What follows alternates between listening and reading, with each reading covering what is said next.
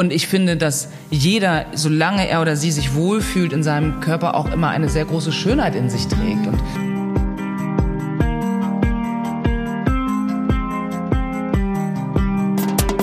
Wie schön, dass du da bist beim Podcast Klartext bei Katharina Pugacelski.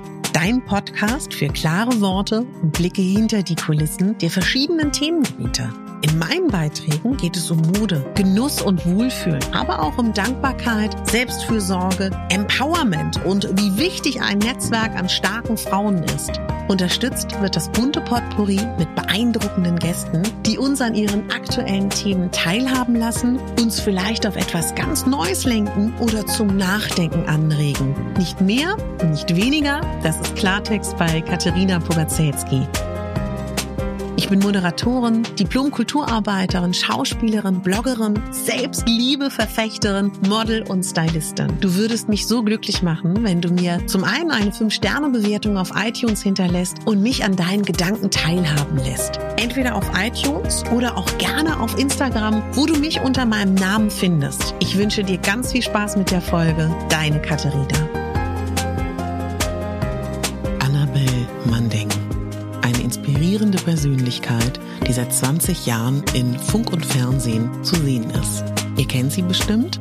Jeder vielleicht von einem anderen Aspekt ihrer Karriere. Schauspielerin, Moderatorin, Designerin, Sportlerin und viele weitere Funktionen hat sie eingekleidet. Vielleicht kennt ihr auch ihre tolle Stimme von Synchron. Das kann sehr gut sein. Und ich bin mir ganz sicher, dass wir von dieser Frau noch sehr viel hören werden. In diesem Gespräch gab es so viele unterschiedliche Aspekte, auf die wir eingegangen sind. Sie teilt ihr Wissen so wunderbar mit euch, dass ich mir ganz sicher bin, ihr werdet viel Input aus dieser Folge mitnehmen. Ich freue mich riesig auf die Folge und ganz viel Spaß und danke dir, liebe Annabelle, für deine Offenheit und für deine Zeit und für dein Wissen, was du mit uns allen teilst.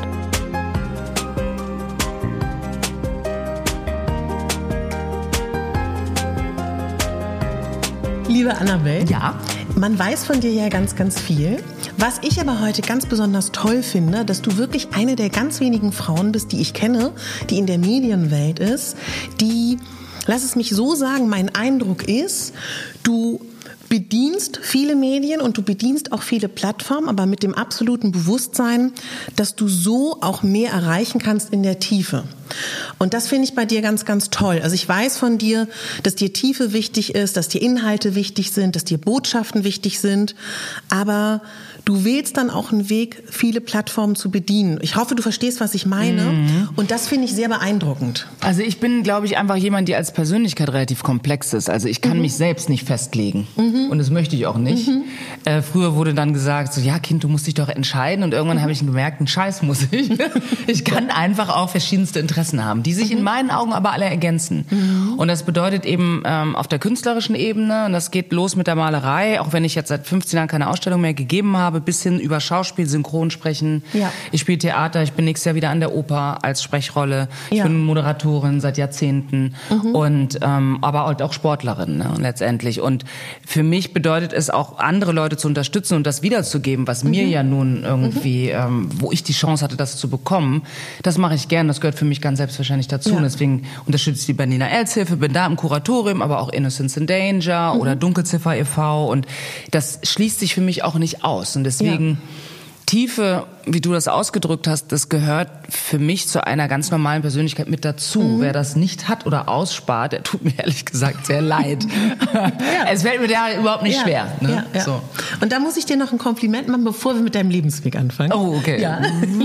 Dass ich finde, du bist ja ein sehr gesunder Mensch in Bezug auf Mindset, körperlich, äh, sportlich, Ernährung. Mhm. Und was ich bei dir sehr bewundernswert finde, wir sind ja nun auch, kommen aus zwei unterschiedlichen Welten, dass ich trotzdem immer das Gefühl habe, ich sagte ja auch oft, dass du mich inspirierst mhm, und glaube ja, ich auch viele andere, dass du nie obwohl du diesen Lifestyle hast, verurteilend bist und auch immer voller Mitgefühl und ich immer das Gefühl habe, du versuchst auch jeden Menschen für sich zu sehen und eher so einen Ansatz zu haben, man fängt da an, wo man gerade ist. Und das erlebe ich nicht so oft bei, sage ich mal, Menschen, die einen sehr gesunden Lifestyle haben. Weißt du, was ich meine? Mhm.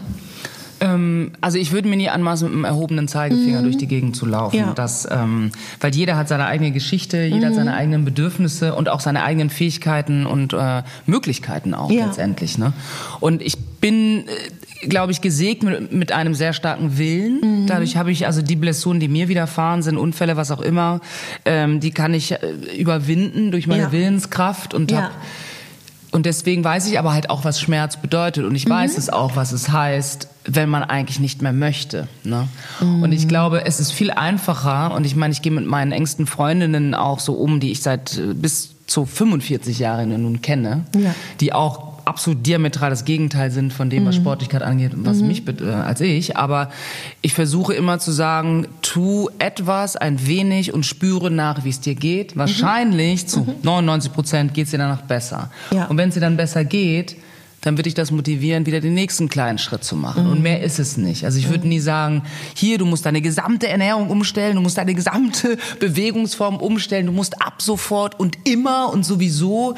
Nein, das funktioniert für mich vielleicht, aber es funktioniert mhm. für andere nicht und das ist auch völlig in Ordnung. Mhm. Ich finde, du hast einen sehr schönen Ansatz. Du hast ja gesagt, du findest, jeder Mensch sollte darüber nachdenken, dass wir uns bewegen sollten, dass das zu mhm. uns als Menschen gehört. Und das finde ich so einen schönen Ansatz, weil dann kann man ja innerhalb dessen sehen, für den einen ist das eine Stunde, für den anderen ist das zehn Minuten am Tag. Also für mich war das persönlich so ein Ansatz, den du gesagt hast, der mir gut getan hat, weil ich weiß nicht, ob du das auch kennst, was ja viele haben.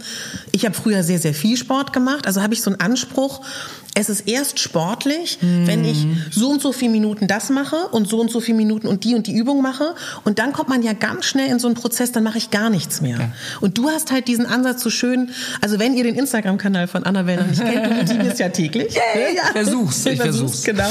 Und da sagst du ja eigentlich auch im Prinzip genau das. Ja. Es geht ums Bewegen und gar nicht mal so sehr um die Konnotation zu sagen, es ist Sport, ne? Ja, genau. Also ich glaube, da gibt es verschiedene Ansätze. Also ich mache Sport wirklich Sportsport. Mhm. Ne? Also ich ja. gehe halt joggen, laufen, ich habe hier meine Kettlebells zu Hause rumliegen, mhm. ich gehe aber auch ins Gym. Das habe ich schon immer gemacht, seitdem ich Baby klein war, seitdem ich drei ja. Jahre alt war und es kommt für mich auch nicht in Frage, es nicht zu tun. Mhm. Aber ich glaube, es reicht für manche vielleicht auch aus, einfach äh, ähm, nicht den Fahrstuhl zu benutzen, sondern die Treppe. Ne? Man ja. muss sich die Bewegung im Alltag irgendwie suchen. Es ist oft ein Zeitproblem. Alleinerziehende Mütter zum Beispiel, berufstätige alleinerziehende Mütter, mhm.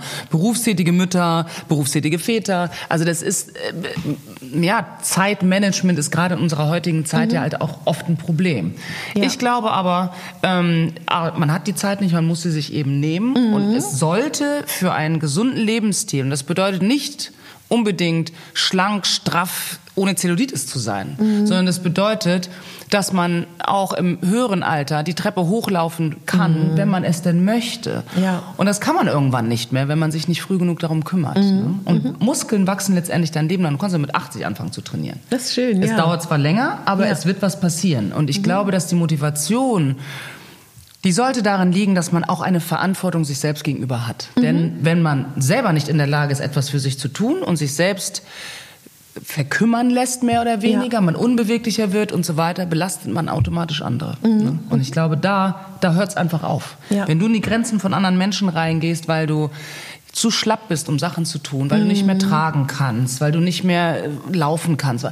Mann, das ist total schade. Ne? Ja, ja. Und es sollte, glaube ich, zu unserem Alltag gehören. Wir Zähne putzen, essen, mhm. auf Toilette gehen, Hygiene gehört Bewegung mhm. dazu. Mhm. Das ist ein ganzheitliches ja. was, was wir integrieren sollten, glaube ich. Was glaubst du, warum ist das für viele Frauen, also ich finde, bei Frauen ist es noch schwerer, dieses Wort Selbstfürsorge, gut zu sich zu sein? Beobachtest du das auch oder glaubst du, es ist nur gerade, was heißt Trend, aber es ist gerade der Blickwinkel darauf so stark? Oder glaubst du, das ist schon ein Problem unserer Zeit, dass viele sich weniger um sich selber kümmern?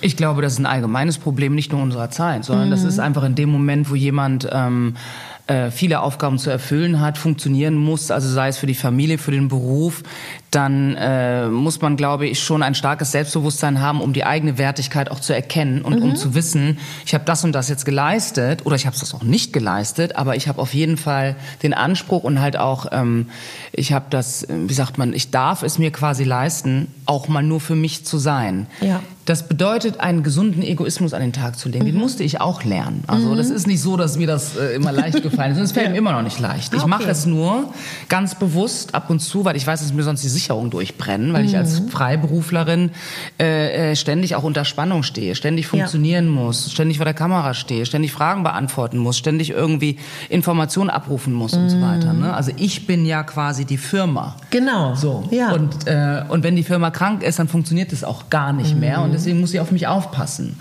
Aber ich brauche auch einen Ausgleich für meinen Kopf und auch für meinen Körper. Und den, den nehme ich mir. Ich trinke gerne ein schönes Glas Wein. Ich koche gerne schöne Sachen für mich. Ich esse auch gerne Pizza. Ich liebe Popcorn. Ich esse, fresse einmalweise Popcorn, wenn ich im Kino bin. Ja. So, aber ich gleiche es eben aus. Also für mich ist mein liebster Hashtag ist Balanced Life. Ja. Dicht gefolgt von Balanced Diet. Weil ich ähm, einfach daran glaube, dass es, dass es äh, wie eine Wippe muss man eben zusehen, dass nicht die eine oder die andere Seite zu stark dominiert. Ne? Ja. Annabelle, wenn man sich mit dir beschäftigt, ja? ähm, vielleicht fangen wir mal von vorne an. Ja, fangen wir von deiner Kindheit an. Urschlamm, Äh, ja. Weil, weil da, da liegt ja vielleicht auch schon alles, oder? Oder auch, oder beziehungsweise, wenn man, dein, äh, man deine Vita liest und deinen Lebensweg liest, ich finde, dann hat man so Aha-Momente. Weil man fragt sich ja, also ich habe mich zumindest gefragt, wie du die Person bist, die du jetzt bist. Und das liegt ja vielleicht auch daran, dass du so viel gesehen hast. Oder wie siehst du es selber? Ah, Ich meine, es sind verschiedenste Aspekte, die dazu Ja. geführt haben, meine Persönlichkeit zu entwickeln, glaube ich. Also erst einmal, ich komme aus einem relativ kontroversen äh, Haushalt. Also meine Mutter ist nun ist Deutsche und äh, kam mit 17 aus Breslau, dann mit einem Stipendium nach, nach Karlsruhe. Ah, ja. Mein Vater kam äh, als erster Stipendiat aus Kamerun, als erster Stipendiat in Deutschland aus Kamerun, auch nach Karlsruhe. Dort lernten sich die beiden kennen, verliebten sich, heirateten, bekamen mein Bruder, bekamen mich und merkten, dass die Kulturen total clashen und haben sich direkt geschieden wieder, dann nach meiner Geburt quasi, mehr oder weniger. Ich war also sehr klein und wuchs also mit meinem Bruder zusammen äh, mit einer kleinen, blonden, alleinerziehenden, berufstätigen Mutter auf. Ne? Das war Ja, damals, wir wow. sprechen von 1972, ich bin 71 geboren, 72,5 quasi hatte, äh, hat, haben die sich getrennt. So, und damit musst du erstmal, äh, damit wächst du schon mal als Kind auf und merkst, nicht nur deine Hautfarbe spielt eine Rolle, sondern auch, dass deine Mutter alleine ist, spielt irgendwie eine Rolle. Ne? Das waren Ja. schon so zwei Sachen. Was aber dazu geführt hat, und das ist ein ganz großer Teil meiner Persönlichkeit, ich kann geschlechterspezifisches Verhalten nicht nachvollziehen. Ich bekomme es Ah, ja. intellektuell nicht auf die Kette. Ich bin, glaube ich, ein intelligenter Mensch, aber ich schaffe es nicht zu verstehen, warum Frauen anders beurteilt werden sollten als Männer. In ihrem Schaffen, in ihrem Können, in der Bezahlung, in ihrer Anerkennung. Das ist mir ein totales Rätsel. Weil meine Mutter hat tapeziert, Autos repariert, ist ins Ausland gegangen mit uns. Die hat aber genauso das Essen gekocht und hat ihre Klasse unterrichtet. Und natürlich ist sie Ja. auch mal auf der Couch zusammengeklappt und hat uns irgendwie angemacht und so. Aber sie war halt ein Mensch, die hat in ihrer gesamten Funktionalität, hat die das einfach durchgespielt.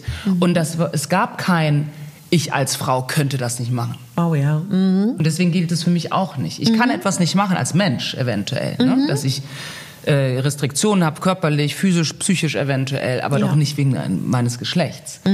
Und das hat mich extrem geprägt natürlich. Ne? Und ähm, dann sind wir eben früh ins Ausland gegangen. Meine Mutter ist für den Deutschlandentwicklungsdienst nach Togo gegangen, hat dort ein Behindertenzentrum mit aufgebaut. Das heißt, ich war acht, neun, äh, mein Bruder war äh, 14, er ist fünf Jahre älter als ich. Und da waren wir halt in Togo und haben dort mit äh, Leprakranken, also trockene Lepra hatten, Blinden, Poliokranken, haben wir unseren Alltag verbracht und haben halt gemerkt, mit was für Schwierigkeiten diese Menschen auch aufgrund ihrer Armut zu tun Ja, haben. ja. Ne? Und haben da Kreatives geschaffen. Überhaupt kreativ zu sein, das kommt auch aus dieser Zeit. Meine Mutter wollte ursprünglich Architektur studieren, hat sich dann für BWL entschieden, zeichnet hervorragend. Also das war immer so, ne? Ja, und, das, und deswegen, ich glaube, all das zusammen, auch drei Jahre in Pakistan zu verbringen als Jugendliche, da war meine Mutter für, den, äh, für die GTZ, die Gesellschaft für technische Zusammenarbeit draus und hat dort ein revolutionäres Projekt mit aufgezogen, nämlich Frauen, ein Frauenprojekt, wo Frauen unterrichtet wurden. Ja. Ne, wir reden nun von Pakistan, vom Islam. ja. Wir sind 1986 dahin gegangen. Es ist längst nicht zu vergleichen mit der äh, politischen Situation jetzt, aber es war Ja. natürlich trotzdem immer schon ein Land mit der islamischen Staatsreligion. Ne? Wie alt warst du, als du in Pakistan warst? Ich war 15 und kam zurück mit 18. Das heißt, ich habe auch den amerikanischen Highschool-Abschluss dort gemacht, danach das deutsche Abitur. Aber das sind die prägenden Jahre gewesen. Ne? Ich meine, letztendlich in Bad Zwischenahn aufzuwachsen, auf dem Dorf, dann nach Togo zu gehen, wieder zurück nach Ja. Bad Zwischenahn, nach Pakistan. Meine Mutter blieb im Ausland, ich dann allein in Deutschland, das Abi, mein Bruder ging nach Frankreich, um zu studieren. Also es war immer schon ja, das, wir haben halt schon viele Sachen irgendwie gemacht, mhm. aber ich hatte trotzdem immer meine Foodiecars an meiner Seite, die Familie, die neben uns lebte, immer zwischen an und die ist, mhm. ich bin mit der Tochter oder mit beiden Töchtern, die eine Tochter ist ebenso alt wie ich, genauso alt, vier Tage älter, worauf sie auch besteht. und unsere, unsere, Schwester, ihre Schwester ist zwei Jahre jünger. Ähm, und das Elternhaus ist für mich mein zweites Elternhaus. Ohne dass es, es war, glaube ich, es ist nach wie vor eine generationsübergreifende Freundschaft, es ist kein Familienersatz. Ja. Aber es ist eine Familie, die mich, seitdem ich drei Jahre alt war, also seit mhm. 45 Jahren, konstant im Leben begleitet. Wow. Die gesamte Verwandtschaft, die Eltern, die Töchter Maren lebt in Berlin, deswegen bin ich auch nach Berlin gekommen irgendwann. Und ich glaube, das ist also das ist auch schon wieder eine starke Balance. Ja. Dieses, diese Extreme meiner Mutter, das ist eine extreme Persönlichkeit, im Guten wie im Schlechten. Ne? Also, ja, ja. Und dann auf der anderen Seite die Familie zu haben, die eben, mhm. ne, die sind Lehrer, die Kinder sind Lehrer. Das mhm. ist halt das Haus in Rastede, da bin ich auch in da und war ich auch letztens wieder vor zwei Wochen. Oh, wie schön. Gehe da am Wald spazieren, mach den Kamin an. Ne? Also es gibt bei mir immer doch den Ausgleich und mhm. das ja, und diese Komplexität, die hat sich, die hat, glaube ich, ist, hat dazu geführt, dass ich die bin, die ich, die ich bin. Und was würdest du sagen, so im Nachhinein, war das für dich leicht, jung zu sein? Also fandst du das leicht, jugendlich zu sein und Frau zu werden? Nee, ich fand das, glaube ich, nicht so leicht. Also ich, äh, schwierige Frage, hat mir, glaube ich, auch nie jemand so gestellt. Ich, äh, ich erinnere mich, dass ich das als merkwürdig fand, irgendwie seine Tage zu kriegen, äh, einen Busen zu kriegen. Ich war immer schon sehr groß, also ich war mhm. mit 14, bin ich auch so, bin ich sehr geschossen, weil da schon 1,78, jetzt bin ich 1,80 und mhm. ähm, hatte sehr große Füße schon mit 11, 41. Also ich war immer irgendwie so der Schlags, sportlich, ja. aber jetzt nicht weiblich. Ne? Mhm. Und äh, in Pakistan habe ich aber mit 16 angefangen zu modeln, weil dann wiederum dieses schlanke, große, athletische ah. auch dann war, irgendwie passte da. Ja. Hat dir das geholfen, das Modeln, oder eher nicht? Nicht? Es hat, spielte keine Rolle. Okay. Es mhm. spielte keine Rolle. Mhm. Also es war in Pakistan, es hat auch nie eine Rolle wirklich gespielt, weil ich nie bereit war, mich dann doch so den Normen hinzugeben, die es in der Modelwelt braucht. Also ich mhm. war nie ganz so super, super, super dürr war ich nicht. Mhm. Und fand das auch alles ein bisschen albern und so habe halt mein Geld verdient, soweit ich ne, mhm. Lust dazu hatte, aber ich ja. fand es irgendwie crazy und war nicht so meins. Ich glaube, ich bin einfach Sportlerin vom Herzen her immer gewesen. Aber ähm, Nee, das Älterwerden und dann halt auch Jungs vielleicht. Dann war ich ja in Pakistan, meine, meine Jugend, 15 bis 18, das ist da, wo man sich eigentlich entwickelt. Ne? Mhm. Ja, genau. Und das war krass, in Pakistan zu sein, wo du dann die ganzen Restriktionen hast und Diskussionen eigentlich über Kultur und Religion und nicht gehen ja. jetzt einen Kaffee trinken. Du gibt's keine Cafés, da gehst du nicht, triffst dich nicht mit einem Jungen irgendwo, das machst du halt nicht. Ne? Mhm. So, gehst dann nur auf die Schule und machst dann, ich war halt in den Athletikmannschaften in allen, mhm. Basketball, okay, Volleyball, wow. Feldhockey, ich habe alles, alles immer trainiert. Super. So, und also deswegen, also auch jeden Tag, ne? Ja, ja, ja vier, vier, fünf Tage die Woche hatten wir Training mhm. und dann hatten wir eben die Competitions dann alle drei Monate und naja, und jedenfalls ähm, hatte ich, glaube ich, ich hatte irgendwie so eine ganz eigene Art mhm. aufzuwachsen. Also ich hatte auch, glaube ich, viel Nachholbedürfnis als, Bedürfnis, als ich nach Deutschland kam. Ne? Ich das Gefühl, jetzt muss ich endlich in die Disco, ich muss immer ein enges Kleid anziehen. So, ja. Wow, so, ne? Hattest du denn Und, da, ja. waren das dann die Freunde von dieser Familie oder mit wem bist du dann ausgegangen? Weil dann kamst du In Deutschland? Ja. ja, das war, das war Maren. Das war meine. Okay, super. Ja, ja. Sie war immer an meiner Seite. Also sie, es hat sich, ihr Leben hat sich diametral im Gegensatz zu meinem entwickelt. Also dadurch, dass sie Lehrerin ist, jetzt zwei Kinder, ist verheiratet mit dem Lehrer und so aber wir sind halt vom, von unserem Geist her sind wir uns sehr ähnlich. Wir könnten jetzt nie in einen Club zusammengehen. Die Musik, die ich mhm. äh, liebe, hasst sie. Also das ist unmöglich. Und ähm, aber wir sitzen halt zu Hause auf der Couch und lesen ihre Brigitte und kochen Ach, zusammen schön, und reden ja. zusammen. Also wir haben so eine, ja. eine ganz besondere Freundschaft. Das ist wirklich ähm, auch unvergleichbar. Ich habe noch niemanden kennengelernt, der so eine Freundschaft hat über diese Zeit. Mhm, ne? Das ist besonders, ja. Oft trifft man sich ja wieder. Ja, ja, genau. Während der Schulzeit oder man lernt sie während des Studiums kennen. Aber genau. wir, wir, können uns an keine Zeit zurückerinnern, in der wir uns nicht kannten. Und wir waren mhm. unser Leben lang eng. Ja, Wahnsinn. Nicht mal so, mal so. Mhm. Wir haben uns immer Briefe geschrieben, als ich in Togo war. Oh. Gibt es so ganz viele Briefe. wir durften einmal die Woche telefonieren. Das war immer so, haben wir dann einmal die Woche haben wir uns dann haben uns angerufen. habe ich aus Afrika angerufen wow. und Pakistan auch. Haben wir einmal die Woche, ja. ja. Naja, so. Aber sag mal, als du denn hierher kamst, mit 18, ne? Mit 18 mit zurückkam. Zurückkam, genau. War das für dich nicht voll, vollkommen verrückt, dieses Mann-Frau-Verhalten? Weil die prägende Zeit war ja zwischen 15 und 18, wie du es gerade beschrieben hast. Oder wusstest du schon, dass das in jedem Land oder in Europa vielleicht nochmal anders ist? Oder war das für dich schon so ein Clash zu sehen, Männer gucken dich an, sprechen dich an? Ähm Naja, ich habe ja diese Andersartigkeit als halb Afrikanerin, halb Deutsche ist ja schon etwas, was ich mein Leben lang zu spüren bekomme, im mhm. Positiven wie im Negativen. Mehr ja. im Positiven als im Negativen. Mhm. Ähm, und äh, ja, ich fand das natürlich schon irgendwie toll, äh, wenn mir dann hinterher geguckt wurde. Ich konnte nicht so mhm. richtig was damit anfangen, muss ich mhm. ehrlich sagen.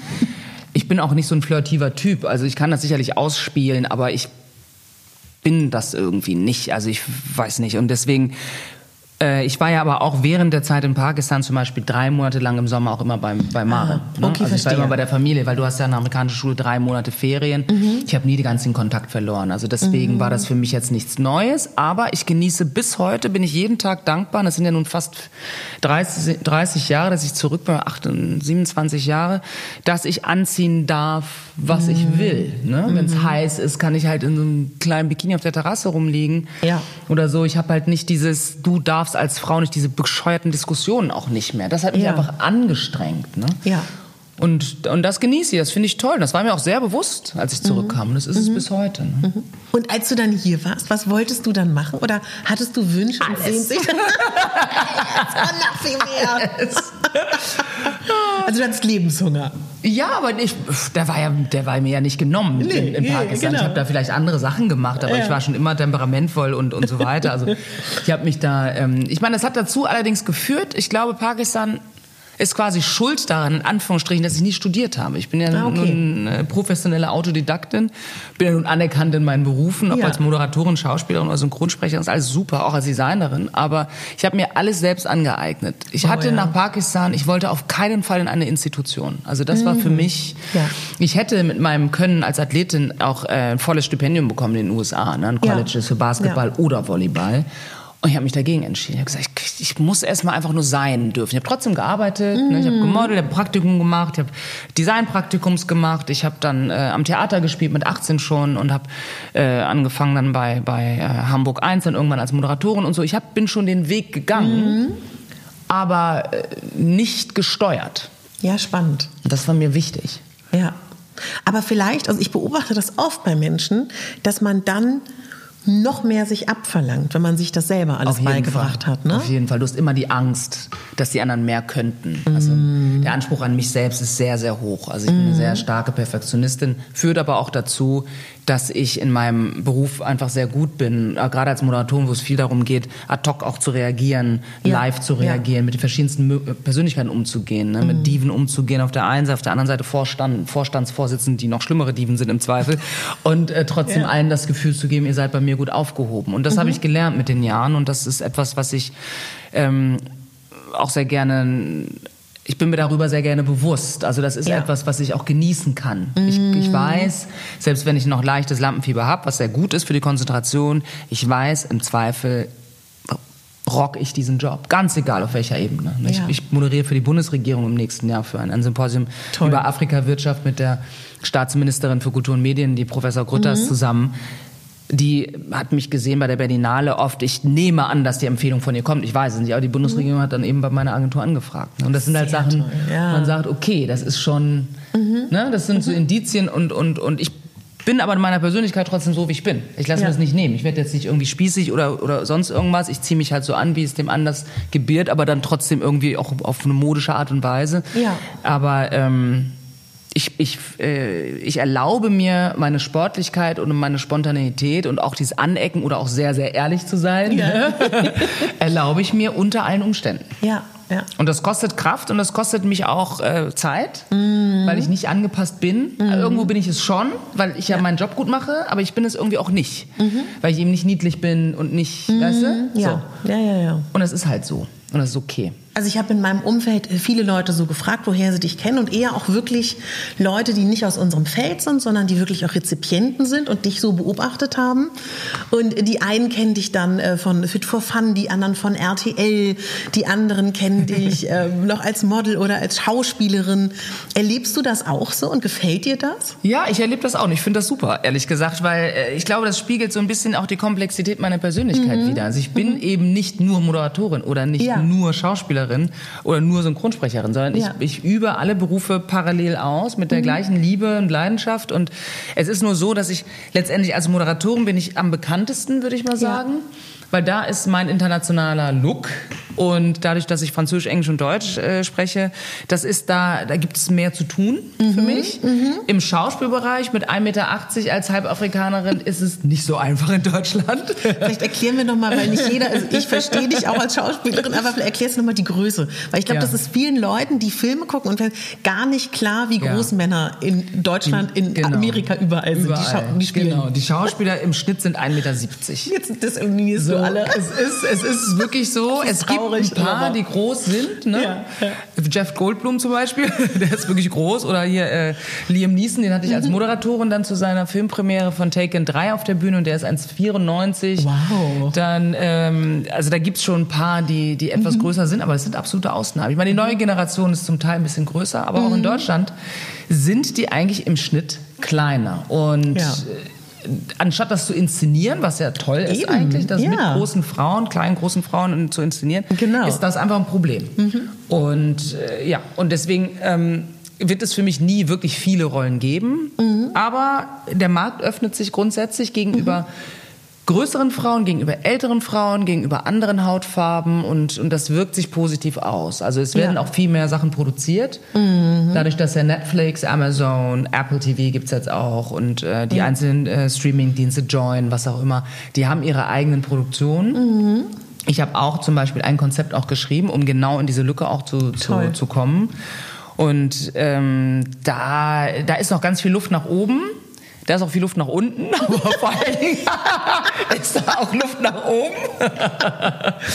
Und ich sehe es auch gar nicht ein, da aufzugeben. Richtig Sondern, so. Ne? Also Ja. ich, ich weiß halt, dass ich da auch eine Rechtfertigung habe und deswegen bin ich auch im nächsten Jahr mit Berlin Alexanderplatz in den Kinos in der zweiten weiblichen Hauptrolle. Ich meine, die hat früher Hanna Schigula gespielt in den mega. 80er Jahren und da spiele ich neben Stars wie Joachim Krohl und Jella Hase und Ja. Albrecht Schuch und finde es ganz großartig. Und deswegen, ähm, es passieren schon ganz gute Sachen. Mhm, Aber man braucht als Schauspielerin mit meiner Größe und mit meiner Hautfarbe in der Kombination einfach einen langen Atem Ja. In den deutschen Medien. Plus, du hast ja eben diesen Niedlichkeitsfaktor angesprochen, den man nicht hat. Ich habe das Gefühl, du kannst es besser beurteilen, dass erstmalig auch man bereiter ist, auch nicht nur dieses äh, sexy, niedlich, klein, naiv Bild oder was gibt's noch, frustriert, irgendwie fertig, dass es da noch mehr Bilder gibt von Frauentypen, auch vom Wesen und vom Charakter in der Besetzung. Ja. Nimmst du das auch so wahr? Doch, auf jeden Fall. Also ich, ich finde, dass also weltweit tut sich da einiges. Ähm, vor allen Dingen ist dieses über 40, aber cool und sexy, das Ja. ist etwas, was sich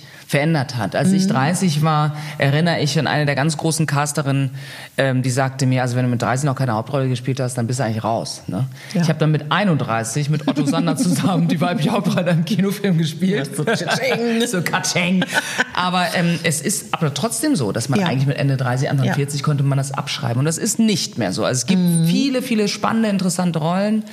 Ähm, es, da ist auch noch mehr drin, glaube Ja. Mhm. ich. Ne? Aber es tut sich was. Und das tut der Filmwelt gut, das tut den Stoffen gut, die verfilmt werden. Und ja, also ich glaube, dass da, ähm, äh, dass da mehr Mut am Start ist auch. Ja, ich war bei der Berlinale und habe dir zugeschaut, wie du moderiert hast. Ja. Ja. Und was ich da, da hatte ich so das Gefühl, erstmal, dass du unfassbar vorbereitet bist, dass du mit einer unglaublichen Leidenschaft und auch in so einer absoluten, dass du den Respekt hast für die Menschen und auch eine, auch eine, äh, auch so ein Ehrgefühl, glaube ich, auch hast, dass das moderieren zu dürfen. Und was mir da aber auch so aufgefallen ist, dich begeistert Film schon sehr, ne? Ja, total. Das muss, das, das merkt man da ein. Also habe ich so gedacht, das ist schon so ihrs. Ja, ne? total. Ach, also würd- würde ich äh, wählen können Mhm. zwischen jetzt, mir wird eine Show angeboten im Fernsehen, eine wöchentliche, oder mir wird eine Serie angeboten, würde ich sofort die Serie machen als Schauspieler. Ja. Sofort. Ja. Also es, auch wenn ich das äh, im Verhältnis vielleicht schlechter bezahlt werde oder sowas, Ja. ich würde trotzdem Schauspiel wählen. Immer. Ja. Und Synchron begeistert mich auch wahnsinnig. Das mache ich seit zwei Jahren und da ist es, da ist es halt total spannend, dass ich zum ersten Mal, äh, dass zum ersten Mal nur auf meine Stimme ankommt, die ja nun auch anders ist als andere Stimmen, was mir so nicht klar war. Schließlich sie meine, aber auf jeden Fall ist das halt ähm, für mich ganz neu und ganz toll, dass es vollkommen egal ist, ob ich 1,80 bin und, und halb Afrikaner. Ja, stimmt. Das finde ich auch super. Du hast ne? recht, das ist ganz neu. Ja, dann, ne? das ist ganz neu. Ich, ich spreche zwar meistens schwarze Frauen. Das liegt aber daran, dass ich ein Volumen habe in der Stimme Genau. die eben auch. Ne? Ja. So. Aber ähm, nee, was du bei der Berlinale beobachtet hast, ist absolut richtig. Ich sehe mich als diejenige, die andere hebt.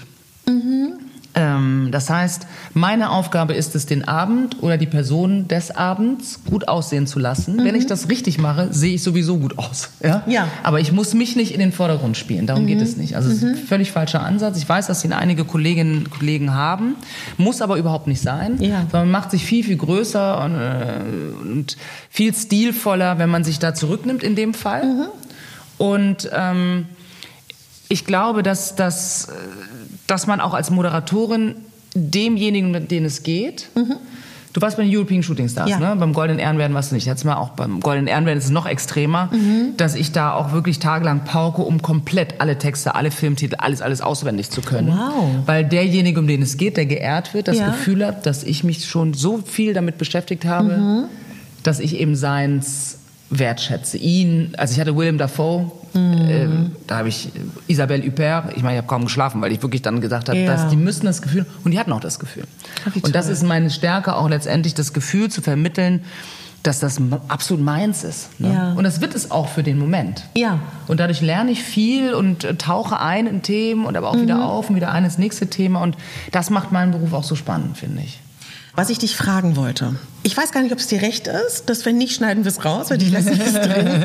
Weil ich glaube, dass auch gerade wenn ich mit so Menschen spreche, die eben nicht in unserer Medienwelt sind, die so denken, sie sehen dich meinetwegen bei Fit for Fun, sie sehen mal ein Interview, sie sehen dich bei der Berlinale oder auch allgemein Kolleginnen und Kollegen und dass man auch ganz, ganz viele Moderationsjobs, Schauspieljobs oder auch Modeljobs hat, die man jetzt vielleicht nicht für Instagram und Co. filmt, mhm. aber trotzdem gibt es ja unfassbar viele Moderationsjobs, die du bestimmt auch gemacht hast, weiß ich nicht, die man nicht filmt. Und mhm. ich sage es deswegen, weil ich immer so das Gefühl habe, dass viele Leute gar nicht so wahrnehmen, wie viel auch tatsächlich Menschen in der Medienwelt, die selbstständig sind, arbeiten. Mhm. Und ich fände es deswegen schön, musst du dir überlegen, ob du willst, dass wir darüber reden, weil Klar. viele so einen unglaublich glamourösen Eindruck haben von dieser Welt. Und dass man nichts ja. anderes macht, außer vielleicht drei Jobs im Monat zu haben und ansonsten ja, genau. liegt man im ist Naseboard. Nein, so ist es nicht. Ja, Leute, so ist es nicht. Also es kommt darauf an, bist du fest angestellt zum Teil oder nicht. Mhm. Das ist erstmal der, mhm. ne, das sind diese beiden Felder. Es gibt ja welche, die zum Beispiel redaktionell angestellt sind mhm. oder so und dann machen sie halt ab und zu freie Berufe. Ja. Ähm, oder man ist komplett Freiberuflerin, so wie ich. Ne? Ja. Ne? So und das, das bedeutet, dass man den Tag auch damit verbringt, entweder eigene Konzepte zu schreiben, aber auch Akquise zu machen, mit den Agenturen zu telefonieren, sich selber zu motivieren, natürlich an sich zu arbeiten. Mhm. Ne? Mein ganzer Sport ist ja nicht nur gesundheitlich ein Aspekt, sondern es geht ja auch darum, dass ich immer in diese Designkleider, Designerkleider passe ja. und so. Also in meinem Fall ist das einfach genau. Teil meines Berufslebens auch. Ja. Ähm, und ähm, es ist ich, klar, ich kann nicht alle Jobs posten, weil mhm. ähm, A, will ich das auch nicht unbedingt, genau. sondern ich, ich, ich zeige auf Instagram letztendlich einen Teil meines Lebens, von dem ich auch das Gefühl habe, das ist auch mitteilungswürdig. Mhm. Ja? Mhm. Ähm, synchron kann ich zum Beispiel überhaupt nichts posten, außer Dokumentarfilme, die ah, ich spannend. mache. Das darf Deswegen man. ist es bei mir immer das, die gleiche Einstellung, dass ich da irgendwie, das ist aber nur ein Job von was weiß ich wie vielen. Die ganzen Spielfilme, die ich mit ja. synchronisiere, ne? also wo ich jetzt Le Belleville Cup zum Beispiel, da spreche ich die Iman Touré, der läuft jetzt auf, auf mhm. Amazon Prime, den kann man sich mal anschauen. Jetzt Ach, kommt Holiday Rush, kommt jetzt am 28.11., ab 28.11. ist der auf Netflix zu sehen, da spreche ich die Roxy, die weibliche Hauptrolle. Ähm, ich habe bei Les Miserables mitgesprochen. Ich habe äh, bei äh, Grey's Anatomy gesprochen. Ich Welche auch, Rolle? Weil das lieben ja viele. Grey's Anatomy, ja. das lief schon im April. Da habe ich die, wie hießen die, Michelle, irgendwas. Orange is the New Black. Orange is the New Black, lief auch schon, genau, habe ich gesprochen. So. Aber man darf nie weil man ja in die Zukunft schaut, quasi bei der Synchronarbeit, ja. darf man nie filmen. Absolutes Verbot. Verstehe. Insofern gibt es darüber kein Zeugnis. Wow, ne? Ich kann nur im Nachhinein darauf ja. aufmerksam machen.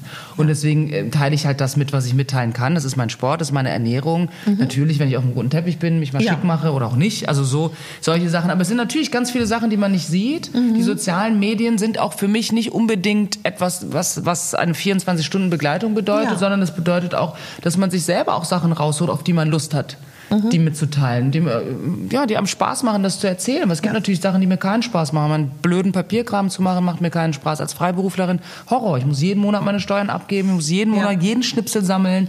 Das können sich andere gar nicht vorstellen. Das ist mhm. einfach nervig. Ja. Total ätzend. Und, ja. So, ne? Oder wenn ich meine Wäsche mache oder wenn ich irgendwie hier sauber mache oder so. Also, ne? Ich arbeite jetzt an den neuen Bildern. Ich werde Ende des Jahres, Ende nächsten Jahres eine Ausstellung als Malerin geben, aber das werde ich auch noch nicht nach außen, bevor ich nicht genau den Stil jetzt gefunden habe für die nächste Ausstellung, weil ja. die, die davor ist schon 17 Jahre her. Da werde ich mir natürlich überlegen, was was gebe ja. ich vorher raus und was nicht. Ne? Ähm, heute Morgen, das fand ich ganz spannend, da ähm, heute, also ich habe es erst heute Morgen gesehen. Wir folgen uns ja auch auf Instagram ja. und äh, Teil dessen ist das ja auch, was du ja auch so schön lebst, dass man sich gegenseitig unterstützt. Mhm. Ne? Und dann hatte ich als Zitat sowas formuliert, dass ich wichtig finde, dass man nicht so sehr hört, was andere sagen. Und dann hast du zu Recht natürlich gesagt, na ja, aber auf der Plattform, auf der wir uns gerade bewegen, auf Social Media, wird ja genau das auch genährt. Ja. Ne? Das fand ich auch nochmal einen ganz spannenden Aspekt. Wie siehst du und seit wann spielt Instagram im größten Fall, wahrscheinlich auch Facebook für dich in deinem Job eine Rolle? Wann hast du damit angefangen? Also ich, hab, ich bin recht spät dabei. Seit drei Jahren nehme ich das, glaube ich, erst relativ ernst. Ich hab, war Ewigkeit nicht bei Facebook, bei, bei Instagram, habe dadurch auch den Hype, als ich beim Turmspringen bei TV Total ja mit war, äh, als erste Frau vom Zehner gesprungen und so. Das gibt's gar nicht mhm. bei mir so richtig, weil da habe ich mhm. Instagram dachte ich, äh, pff, braucht kein Mensch. Ne? Mittlerweile ist Instagram eine Währung, also die muss man auch ernst nehmen letztendlich als als Mensch der Medienwelt. Aber ich finde es extrem kontrovers. Also ich mhm. glaube, dass Persönlichkeiten wie du und ich, wir, wir, wissen, wer wir sind, wir wissen, was wir wollen, wir wissen auch, wie wir mit unseren Untiefen und Sehnsüchten mhm. umgehen und so weiter. Aber viele, viele wissen das eben nicht. Viele junge Menschen, ja. auch viele in unserem Alter wissen das nicht. Die definieren sich über die sozialen Kanäle die definieren sich über die Meinungen von anderen über Bilder, die natürlich mit der Realität meistens gar nichts zu tun haben. Ja. Und das ist fatal. Also ich finde es ganz schlimm. Ich finde es eine Wahnsinnsdiskussion, dass Instagram jetzt überlegt, die Likes nicht mehr sichtbar zu machen, mhm. um den Druck rauszunehmen bei Jugendlichen, weil die Selbstmordrate total ja. gestiegen ist zum Beispiel. Ja. Auf der anderen Seite kannst du trotzdem das bei deinem eigenen Account natürlich abrufen. Mhm. Das heißt, der Druck bleibt irgendwo, ne? weil es ist ja prozentual zu deinen Followern, das muss ja irgendwie mhm. äh, stimmen, damit du auch interessant bleibst für Werbekunden weil die wollen natürlich deine Insights sehen. Also Klar. es bleibt letztendlich die gleiche Soße, glaube ich. Ich finde, ähm, grundsätzlich hat das mit, äh, war das gut, das zu machen. Instagram war eine Möglichkeit oder auch Facebook. Facebook interessiert mich jetzt nicht so sehr mehr, aber es war eine Möglichkeit, mit anderen in Kontakt zu treten. Ich sehe dort Inhalte, die mir Spaß machen, ob es deine Inhalte sind, ob es Inhalte sind über Ernährung, mhm. ne, über. Lifestyle, auch vielleicht Modetipps oder lustige Gadgets, auf die man sonst nicht trifft. Ja. Aber die Wichtigkeit im Verhältnis ist einfach zu hoch geworden. Ich finde es absurd, ja, wie das uns dominiert. Ja. Ich finde es wirklich absurd. Und je bekannter ich werde durch meine Projekte und je mehr ich eigentlich zu tun habe, und das wächst ja stetig, und gerade wenn der Kinofilm nächstes Jahr in die Kinos mhm. kommt, wird es Sachen verändern. Und das bedeutet für mich, dass ich mich eigentlich aus den sozialen Medien mehr zurückziehen werde, mhm. um halt nur ganz gezielt auch Sachen nochmal zu platzieren. Jetzt ja. bin ich ja doch relativ hinterher, um einfach die mhm. ständige ähm, Sichtbarkeit auch zu generieren. Ja. Aber mich strengt das auch an. Ne? Mhm. Also ich meine, ich liebe ja. Stories zu machen. Wenn ihr euch meine Videos anschaut, meine Stories anguckt, also ich liebe es halt Quatschen machen vor der Kamera und so. Aber den Feed zu bedienen, den Hashtags zu folgen, die anderen zu kommentieren, immer dran zu bleiben, in der ersten Stunde dran zu bleiben, bla bla bla, was es da nicht alles gibt. Ich finde das, ey, pff. Ich finde, das steht nicht im Verhältnis. Ich ja, finde nicht mehr, dass das mit sozialen Medien was zu tun hat. Ich finde, ja. das ist eine Doktrin, der das wir uns beugen müssen. Oder auch schon ein Job, ne, der ja, es geworden ist. Genau. Ähm, Instagram hat eine unheimliche Macht bekommen. Ne? Ja. Und die höchste Macht. Und es gibt ja jetzt auch irgendwie Erhebungen, dass auch die Wichtigkeit von Influencern gegenüber Werbekunden, ne? mhm, dass das mhm. also doch noch mehr steigen wird.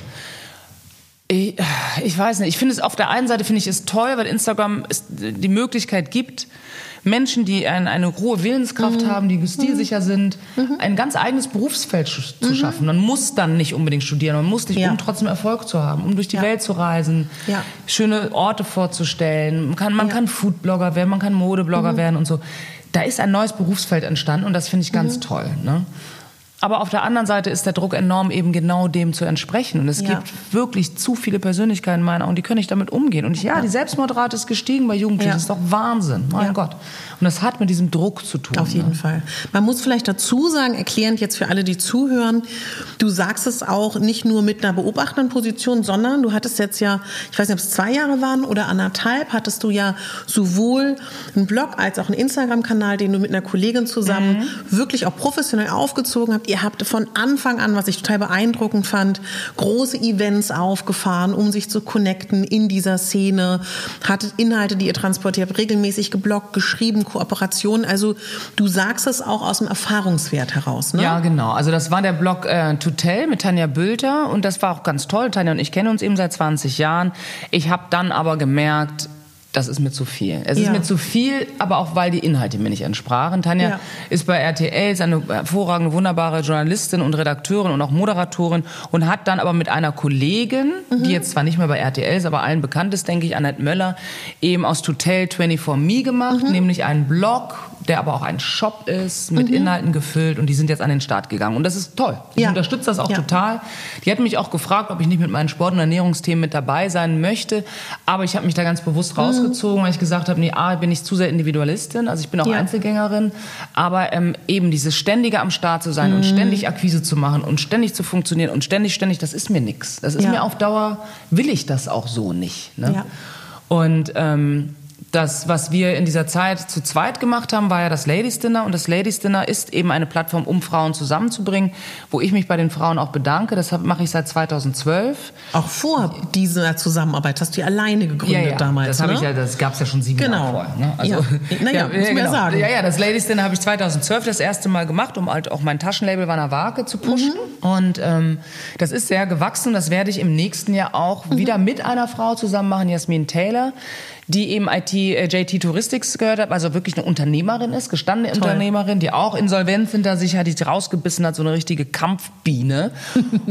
Und ich finde es toll, sich mit Frauen auch zu Mhm. verbinden. Ich freue mich auch darauf, dass dadurch die Vermischung der Gäste wird noch stärker sein. Es werden eben auch Wirtschaftschefinnen da sein, Unternehmerinnen, Vorstandsvorsitzenden und so weiter. Und sie selber ist im Vorstand zum Beispiel von der Hanse Merkur. Also das ist dann auch nochmal so ein anderes Kaliber, gemischt mit der Prominenz, gemischt mit Redakteurinnen, PR-Frauen, besten Freunden, was auch immer. Und das ist mir auch ganz wichtig, das Ladies Dinner als Plattform zu behalten.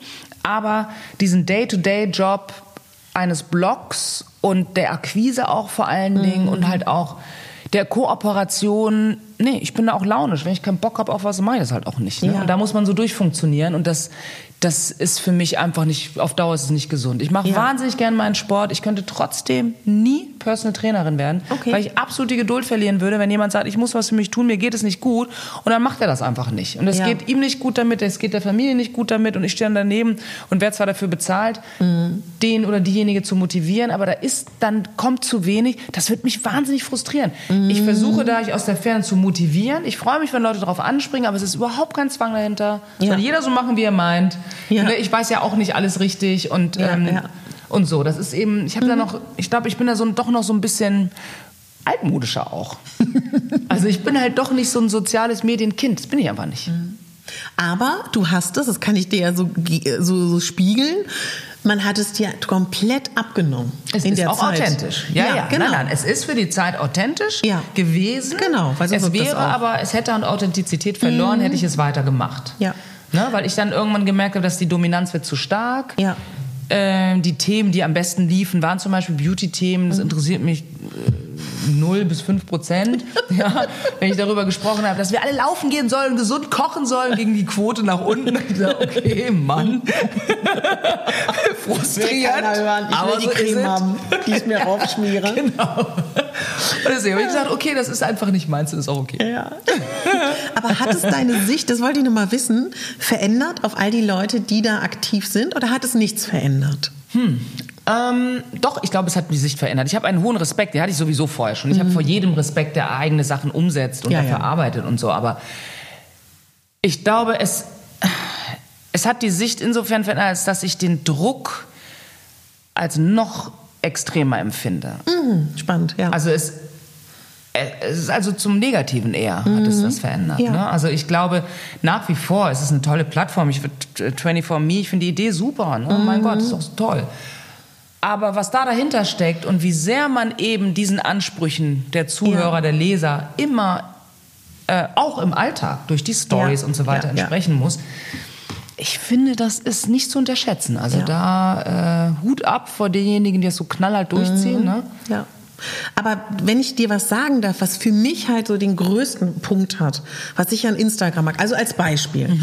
Ähm, wir beide haben uns ja so kennengelernt, wir waren auf einer Veranstaltung von Michalski, der hat damals einen großen Größenkollektion irgendwie vorgestellt in Hamburg. Und dann hast du, hast du mich, glaube ich, nochmal kurz angesprochen, weil du meintest, nur damit du dich nicht wunderst, das RTL-Team hat dich gefragt, welche Frauen, die hier Übergröße tragen, findest du gut angezogen? und dann hattest du ein irgend super Outfit an, das weiß ich noch. Genau, und das hattest ja. du mir dann netterweise gesagt, dass du das gesagt hast, ne? als wir uns irgendwie kurz begegnet sind. Das war so die erste Schnittstelle. genau. Dann habe ich im Anschluss dich abonniert, habe dich angeguckt und habe ähm, kommentiert und fand dich toll. Und ich und darüber Und ich sind- fand dich auch toll. ja, ja, auch abonniert. genau, aber weißt du, was ich sagen will? Ich glaube, früher ist vielleicht auch gar nicht schlimm, wäre das passiert und vielleicht wären wir uns irgendwann mal wieder begegnet, vielleicht aber auch nicht. Und was ich Ach an so. Instagram halt mag, dass Okay. man sich schon mehr connecten kann, unterstützen stimmt. kann. Netzwerke aufbauen kann und sich gegenseitig auch unterstützen. Das liebe ich halt. Ja, das verstehe ich auch. Ich glaube aber, dass es nicht reicht. Ich glaube halt, ähm, genauso wie WhatsApp auch nicht reicht. Also Mhm. Das stimmt. sich auf sowas zu stützen, das kann vielleicht dann ein Door-Opener sein, Türöffner, Mhm. aber man muss glaube ich, damit es an Tiefe gewinnt, eben. Mhm. solche Begegnungen haben wie wir beide. Du bist jetzt bei mir zu Hause, sitzt an meinem Tisch, du trinkst meinen Tee. Ja, das Ne, stimmt. Du warst beim Ladies Dinner schon. Also das ist also schon, äh, dadurch finde ich, entstehen halt Mhm. Ja. wirkliche Kontakte, wirkliche Freundschaften und Ja. hat man auch Lust, den anderen zu unterstützen. Alles andere ist irgendwie Larifari. Und es ist, Mhm. ich glaube, es ist sehr, sehr, sehr schwierig, wenn man dann meint, man sei befreundet nur, weil man irgendwie, das passiert mir auch oft, ja, wir sind Ah, auch auf. Instagram für Freunde oder auf Facebook für Freunde. Ich sag, ey, na und? Ich meine, wir sind uns noch nie Ja. in Persona begegnet. Das ist für mich ausschlaggebend. Dass man sich in die Augen schauen kann. Und dann ist das, ist Instagram ein Werkzeug, um entweder dahin zu führen oder das weiterzuführen, aber nicht das ausschließliche Werkzeug. Ne? Auf Nimmst du das Fall. so wahr, dass manche das als ausschließlich genügend finden? Ja, Absolut. ne? Ja, stimmt. Absolut. Gerade in unserer Welt, ne? Ja. doch, das stimmt. Doch. Finde ich Ja. schon. Und ich finde es schade. Und ich, ich glaube aber nach wie vor, so wie du auch sagst, es ist eine Möglichkeit, um, um, um sich mit Themen auch anders zu beschäftigen, Leute vielleicht vorab erstmal zu beschnuppern auch und dann zu sagen, Mensch, wollen wir uns nicht mal treffen, hat es bei mir auch gegeben. Ja. Ja, da habe ich mit, mit Startkraft Rawfood hatte ich ja eine Ko Kooperation gemacht. Ich fand die beiden Frauen ganz toll, die als Ernährungswissenschaftler und Ernährungsberaterin etwas aufgezogen haben, nur aus puren, reinen, äh, natürlichen Zutaten, Müslis, Schokolade, was auch immer. Und dann haben wir uns aber erstmal, auch damit ich weiß, habe ich Lust mit den Persönlichkeiten zu arbeiten, nicht nur mit den Produkten, Ja. haben wir uns hier in der Straße zum Kaffee getroffen. Toll. So, also da bin ich schon jemand, die da sehr genau guckt. Ich sage auch viele Sachen ab, ne, weil ich dann Ja. irgendwie sage, hm, fühlt sich nicht gut an. Mach ich nicht. Ne? Was ich ganz spannend finde, du hast mir ja mal erzählt, dass deine sehr gute Freundin auch eine große Größe trägt, ne? Ja, meine beste Freundin. Ja, deine beste Nicht meine sehr gute Freundin, sie ist meine beste Freundin. Danach ist erstmal freier Fall. Und dann kommt Nicole und dann kommen noch so ein paar andere. Nicole weiß das auch, kann Und Nicole weiß, ja, ja, klar. Nicole und ich kennen uns seit 15 Jahren, das ist schon viel. Mario und ich kennen uns seit 45 Jahren, das ist nicht zu toppen. Glaubst du, dass du dadurch sensibilisiert bist? Weil ich empfinde dich schon Total. als aber auch sehr interessiert. Ja. Woran liegt das? Glaubst du, es liegt an dieser Freundschaft oder liegt es vielleicht auch daran, dass es so genau das Gegenteil ist von deinem Körper? Oh, nee, ich glaube nicht. Ich glaube, es liegt einfach daran, dass ich, ich bin divers aufgewachsen, ich bin selber ein diverser Typ, als Halbafrikanerin schon, auch wenn ich athletisch bin und so, habe ich ja nun auch meine Schwierigkeiten. Ich habe mein linker Arm ist, ist behindert nach einem, nach einem Autounfall. Ich trage Stangen im Rücken. Also ich sehe mich auch nicht als hundertprozentig perfekt. Wenn jemand mir sagt, du hast den perfekten Körper, freue ich mich dazu, darüber. Aber es ist ja nur die Draufsicht. Ne? Ja. Und ich finde, dass jeder, solange er oder sie sich wohlfühlt in seinem Körper, auch immer eine sehr große Schönheit in sich trägt. Und ich habe mich deswegen halt auch mit Design beschäftigt. Ich habe immer dazu ange, also ich hatte Pure Berlin, ein, ein Jersey-Label wo ich Männer und Frauen angezogen habe und äh, da ging es mir immer darum, die Form desjenigen oder derjenigen zu optimieren, also Mhm. nicht zu unterdrücken oder zu quetschen oder oder so, ne, sondern da muss ich die Klamotte natürlich dem Körper anpassen. Mhm. Ja. Und deswegen hat es mir aber auch so einen Spaß gemacht, Wanne Wake zu machen als Tasche, die ja nun, wo es vollkommen egal ist, wie groß, Ja. klein, dick, dünn du bist. Ne? Genau. Aber ich finde halt auch gerade äh, meine beste Freundin oder auch meine anderen Freundinnen, da ist keine ist so athletisch wie ich. Keine. Ah, okay. Aber ich bin da halt auch vielleicht ein bisschen weiß ich auch nicht, ich bin halt äh, ja, ein bisschen getriebener, vielleicht mag es einfach gern, ich mache gern Sport. Mhm, so. Ähm, aber sie haben alle ihre Schönheit. Und ich finde, ich finde es auch fatal zu sagen, man müsste einer bestimmten Form entsprechen oder du bist nur schön, wenn. Mhm. Nee, ich finde dich wunderschön. Ne? Also das sind alles, und ich finde Maren wunderschön. Und sie sagt auch mal, ah, ich bin zu fett. Und sie ist halt auch total zugenommen. Sie war eine kleine Rondolette, ja. Aber es ist scheißegal. Sie ist halt, ja, sie ist, sie ist ein schöner Mensch. Ja. Und, und das macht mir Freude. Und das, ich würde, ich habe immer schon Frauen gesagt, die ich toll finde, auch Männern, die ich toll finde, dass ich sie toll finde. Ist Ja, ganz wurscht, wie die Form derjenigen war. Ne? So. Ich muss dich fragen, weil ich habe, war das die SZ, dein, dein wunderschönes Foto mit der Goldfarbe oder war das Süd? S-Magazin vom Spiegel. oh Gott, ganz anders, genau. Und Oh Mann, anderes Level, will ich nur mal kurz leid. betonen. an alle Beteiligten, sorry. Kein Problem. Und ich wusste das bis dato nicht. Und ich habe mich gefragt, weiß man das bewusst nicht oder weil du es nicht in den Vordergrund drücken willst? Weil ich glaube, so geht es mir, weil ich jetzt ja auch, warum auch immer, keine günstige Disposition habe, um sportlich zu sein finde ich dann, wenn ich, wenn, wenn, ich weiß, was deine Geschichte ist und, und wie deine körperliche Voraussetzung ist und was du geschafft hast, finde ich das unglaublich berührend und finde ich das unglaublich motivierend, stärkend. Und ich habe mich gefragt, hast, hast du jemals für dich entschieden, dass du das nicht in den Fokus setzt oder dass du es in den Fokus setzt? Weißt du, was ich meine? Weil ich finde das total schön, das zu wissen. Ja, ich, ich, alle haben so reagiert, lustigerweise. Also das ist für mich irgendwie kein Thema so richtig. Weißt, Magst es du es äh, einmal kurz erzählen, wenn es ja, dir nicht unangenehm okay, ist? Okay, ja, also... Ähm, Wenn es dir unangenehm ist, nee, nicht. kein Problem. Okay, gut. Ich, ich fange mal von hinten an. Ich habe Ja. ein Tattoo auf dem Rücken. Ja. Das sind zwei Flügel, die habe ich mir mit 42 stechen lassen. Zwei große Flügel gehen über die ganzen Schulterblätter rüber, ähm, weil das für mich ein Überlebenssymbol darstellt. Das bedeutet also nicht, dass es ein Schutzengel ist, sondern es bedeutet, dass ich fliegen kann, also ich bin am Leben. So. Ja. Und zwar habe ich mir gesagt, wenn ich es schaffe, ein Dutzend Operationen und Unfälle zusammenzukriegen und zu überleben, dann lasse ich mir das stechen und das habe ich geschafft. Ich wurde halt schon mit, also mit fünf Jahren bin ich schon von, von, von, von einer großen Wasserrutsche geknallt, mein Kopf ist aufgeplatzt und wurde dann so halb aufgefangen.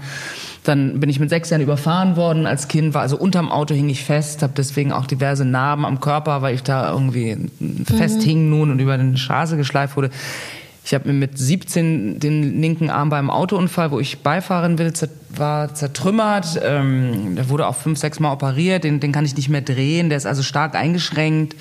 Und ich trage eben Titanstangen im Rücken, ein halbes Kilo. Die sind so groß wie Brotmesser und die Schrauben sind sieben Zentimeter lang. Und dieses halbe Kilo Titan trage ich mir, seitdem ich 26 bin, weil ich sonst mit 35 spätestens wäre ich im Rollstuhl gesessen, weil ich also so eine extreme doppelte Skoliose habe, dass meine Nerven sehr geklemmt wurden und Ja. ich auch immer umgefallen bin beim Laufen und so weiter. Und deswegen, ähm, die Skoliose hat sich aber extrem entwickelt, als ich 14 war, weil ich da so einen Wachstumsschub hatte.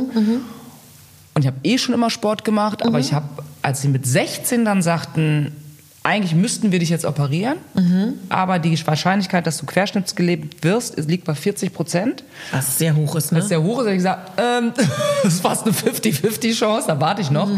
Und habe aber dementsprechend meinen Rücken so stark trainiert, dass ich die Wirbelsäule mehr oder weniger geklammert habe durch den, durch den Rückenstrecker. Das heißt, das geht. Das ist ja super Ja, spannend. man kann viel tun. Man Aber kann sehr, kurze sehr Frage, viel tun. dafür muss man richtig viel tun. Damit ne? muss man viel tun. Ich habe jeden Tag zwei Stunden trainiert und hatte halt so einen Rückenstrecker, so richtigen Wulst rechts und links von Ja. der Wirbelsäule. Ja. Hat dazu geführt, dass ich nach der Operation mit 26, als die Medizin nämlich so weit war, Mhm. ähm, äh, ich aufstehen konnte. Und direkt Wahnsinn. Ich hatte nur den, musste, die Wunde musste nur heilen und die Ärzte haben auch gesagt, es hat es noch nie gegeben. Ne? Und die haben nichts anderes gemacht, als diese Operationen zu machen. Äh, und das liegt eben daran. Das lag an dieser Disziplin. Also viele nennen das immer Disziplin. Ich sage, das gehört eben zu meinem Leben dazu, mich selber zu schützen und so weiter. Und naja, und das hat äh, natürlich auch eine hohe Wertschätzung, habe ich dementsprechend gegenüber meiner Gesundheit. Ne? Ja. Also ich hatte mal einen Abszess im Hals, da bin ich beinahe draufgegangen, mussten sie notoperieren. Ich habe chronisches Asthma, ich habe Neurodermitis, seitdem ich vier Wochen alt war, habe mit gefesselten Händen geschlafen, meine halbe Jugend, äh, um mich nicht, äh, weil meine Bettlaken blutig waren von dieser Hautkrankheit, von diesem Gekratze und so weiter. Und deswegen weiß ich sehr zu schätzen, was geht und Ja. auch, was man tun kann. Und ich glaube auch, ähm, also diese Freude, fit zu sein, und das meine ich im Allgemeinen, das Ja, meine ich ja, nicht ja, besonders weit zu laufen, hoch zu springen, Mhm. sondern sich fit zu fühlen, aufzuhören und denken, was auch immer ich machen möchte, bis zu einem gewissen Grad. Mhm. kann ich tun. Das ist so ein Glücksgefühl. Und ich glaube, dass sich das viele verwehren, weil, weil da die Vorstellungskraft vielleicht nicht ausreicht. Oder weil sie denken, der Weg dorthin ist steinig und tut weh und so. Ja, ist er. Aber der Preis wiegt es auf. Wirklich. Mhm. Es ist ein tolles Gefühl, gesund zu sein. Es ist, also, soweit es geht. Natürlich bei chronischen Krankheiten, Knochenverformung, was auch immer, das ist außen vor. Ne? Es ist vollkommen Ja. klar. Ich rede von heilbaren Krankheiten, Ja. von medizinisch machbaren Blessuren. So, Mhm. ne? Aber da kann man viel machen. Und das, ähm, das tue ich und das werde ich auch bis zum Rest meines Lebens auch tun. Mhm. Auch weil ich eine scheiß Angst habe, dass es mir so geht wie vor der Operation. Weil die Schmerzen, die ich habe, die wünsche ich keinem. Ne? Mhm. Ja, und das ist ähm, in diesem Artikel zu lesen. Ja. Der Spiegel äh, ist eben deswegen auf mich zugekommen, weil er davon gehört hat. Ich habe auch, ich verschweige das auch gar nicht. Ja, aber ja. es ist für mich eben, ich gehe halt nicht raus und sag so, ja, ich bin 1,80, habe gemodelt, aber in Wahrheit bin ich halt irgendwie, ist mein linker Arm behindert und ich habe Stangen im Rücken, so mache ich es halt nicht. Ne? Sondern Ja. wenn es sich das, wenn das Thema darauf zu sprechen kommt, dann erzähle ich auch schon meinen Teil dazu, aber es. Hat, hat für mich keine Dominanz. Aber vielleicht könntest du ja im Hinterkopf behalten, dass du da mal irgendwie ein Buchthema draus machst. Ja, es ist, ja, es ist mir schon bewusst, dass es äh, viele motiviert, weil sie Ja. dann schnallen, dass die Fassade oder die Fröhlichkeit, dass sie, die ich habe, Mhm. Dass die eine, noch eine tiefere Ursache hat, Ja. außer dass das Wetter toll ist oder so, oder ich meinen Bikini Ja. sehr liebe, sondern das hat natürlich damit zu tun, dass die Neurodermitis von meiner Hautoberfläche so weit es geht verschwunden ist. Ich Mhm. habe mein Asthma im Griff, ich bin da gut eingestellt, ich habe irgendwie äh, mit meinen Stangen, mit den Schmerzen komme ich zurecht, ich habe immer mal wieder so Knochenhautentzündung, es ist auch schmerzhaft und so, aber es ist irgendwie machbar. Ja. Der Arm ist soweit es geht funktional. Ne? Ich kann, mich, kann zwar leider nie wieder, werde ich gut Klavier spielen können, was ich früher konnte, aber es sind Sachen, die sind lebbar und es ist okay. Ja. Und es war mir nicht so bewusst, dass, Ja, dass Menschen manchmal, nö, weil für mich gehört das, für mich ist es, äh, Ja, ist es halt meins und dadurch ist es Ja. natürlich auch gar nicht so dominant vielleicht. Ja. Ich, es gibt so viel schlimmere Sachen. Absolut, aber ich glaube, was das, was, was ja die Botschaft davon ist, und ich glaube, das ist das, was zum einen so berührt, aber auch ein un, eine unglaubliche Triebfeder sein kann, sich selber mehr zu motivieren, weißt du? Also das glaube ich schon. Kann, ja, kann sein, vielleicht. Also ich, ähm, ich versuche das, ich habe bei meinem Instagram-Account, habe ich unter Health, unter Gesundheit, habe ich das mal äh, aufgenommen. ne? Da hatte ich mal so einen, so einen Schub gehabt, so einen Schmerzschub. Da konnte ich dann nicht mehr gehen und nicht sitzen, gar nichts. Da bin ich hier fünf Stunden, bin ich hier Kreise gezogen in der Wohnung, bis die Schmerzen einigermaßen okay waren, die Schmerztabletten geholfen hatten und so. Ja. Und ich dann, das habe ich so ein bisschen erzählt, was ich dann machen Ja. muss, um mein Becken wieder zu lockern und, und, und, und ja, das wissen die wenigsten. Ne? Also das ist, das liegt aber nicht daran, dass ich es verschweige, sondern es Ja. liegt daran, dass es nicht so gehört wird, weil einfach, glaube ich, die positive Einstellung und dieses, Ja. ich bin fit und ich koche und bin draußen und laufe und so, das Ja. ist das, was dominiert. Ne? Ja. Und das dominiert auch Ja, mein genau. Leben. Ja. Und deswegen, ähm, ja, also äh, ich, ich versuche natürlich andere zu motivieren und es sprechen mich auch aus der Sko es gibt so Skoliose-Gruppen, die mich dann auch ansprechen und sagen, Mensch, toll zu hören und ich habe noch so Schwierigkeiten, hm, wo ich auch sage, ja, bleib dran, ne, es wird schon, du musst halt dranbleiben. Es gibt manche Einschränkungen, die können, können halt nicht überwunden werden. Ich kann nie Ja. wieder eine Brücke machen, weil ich einfach hier versteift bin in, in, einem- in den Brustwirbeln. Ja, ja. Aber mein Gott, mal ja keine Brücke. Mal ja einen Handstand, geht auch. Ja, ja, genau. so. Ja, aber ich weiß nicht, es ist, ähm, ich weiß, was du meinst. Es freut mich auch. Ja. Aber ich möchte auch nicht anmaßend rüberkommen, weil ich glaube, es kann auch falsch verstanden werden, weißt du? Weil man, man sieht mich und denkt Ja. so, naja, Die hat so gut reden, ne? kann es ja nicht sein. Die hat gut reden, ne? Die Ja, ist sieht ja auch 1,80, toll, ne? wiegt irgendwie 63 Kilo, Ja. durchtrainiert, hat ein Sixpack, glatte Genau. Haut, keinen Falten mit 48, was wilden die? Ne? Ja, genau. Es- Und sie haben auch recht. Und sie haben auch recht. Ja, es ist. Ja, ja, ist doch so. Also letztendlich aber auch der. Ja. Aber ne, Ja. es gibt da draußen viel, viel, viel, viel schlimmere Sachen, die Leute durchstehen müssen. Ja. Aber ich weiß auch, dass ich in meiner Öffentlichkeit auch eine gewisse Verantwortung habe vielleicht und auch mal aufzuzeigen, Leute, es ist nicht alles Gold, was glänzt. Ne? Das kann Genau. schon sein. Ich denke mal drüber nach. Sehr gut. Du musst einen Tipp natürlich geben. Ich weiß, du hast so oberflächliche Themen, Ja, aber alles gut. Ich bin auch mal oberflächlich. was glaubst du, Ich weiß schon, was du antworten wirst, aber was kann man, was kann man tun, um als Frau, sagen wir mal, ab 35 mit den Anforderungen, die an uns gestellt werden, gut durchs Leben zu kommen. Auch vor allen Dingen optisch, weil ich glaube, auch wenn wir das doof finden, mhm. das habe ich letztens auch einem Kollegen gesagt im Internet, das fand ich auch so interessant, meinte ich so, der war ganz geschockt, wenn man den wenn du den gleichen Job machst wie ein Mann, also sei es jetzt Moderation oder Schauspiel, wird man nicht zuerst sagen, die Annabelle hat toll moderiert oder toll gespielt. Was hatte sie an? Sieht sie gut aus? Sieht sie nicht gut aus? Mhm. Also auch wenn sich das hoffentlich verändert, sind wir ja noch unter dem äußerlichen Druck. Was würdest du sagen, kann jede Frau machen, um vielleicht ein bisschen diesen Prozess aufzuhalten, den Alterungsprozess? Oder ist der Fokus falsch in dieser Frage? Ja, ist glaube ich eine Mischung. Vorpower. Also, genau, sehr gut. nein, nein, nein, gar nicht. Gar nicht. Also es gibt zwei Herangehensweisen. Das eine ist, wie sehe ich zu, dass ich mich erstmal per se mit mir selbst wohlfühle? Mhm. Und ich mhm. glaube, da kann jede Frau an sich arbeiten. Ich, ich, ich glaube, dass das, es sollte immer darum gehen, was du zum Beispiel total drauf hast, den eigenen Körper lieb zu gewinnen und den so optimal es geht in Szene zu setzen, mhm. weil das wiederum Selbstbewusstsein schürt, mhm. weil das wiederum eine Ausstrahlung schürt, mhm. die andere in den Bann ziehen und das wiederum die Schönheit anders strahlen lässt. Das mhm. ist das eine bedingt das andere. Mhm. So ist es halt.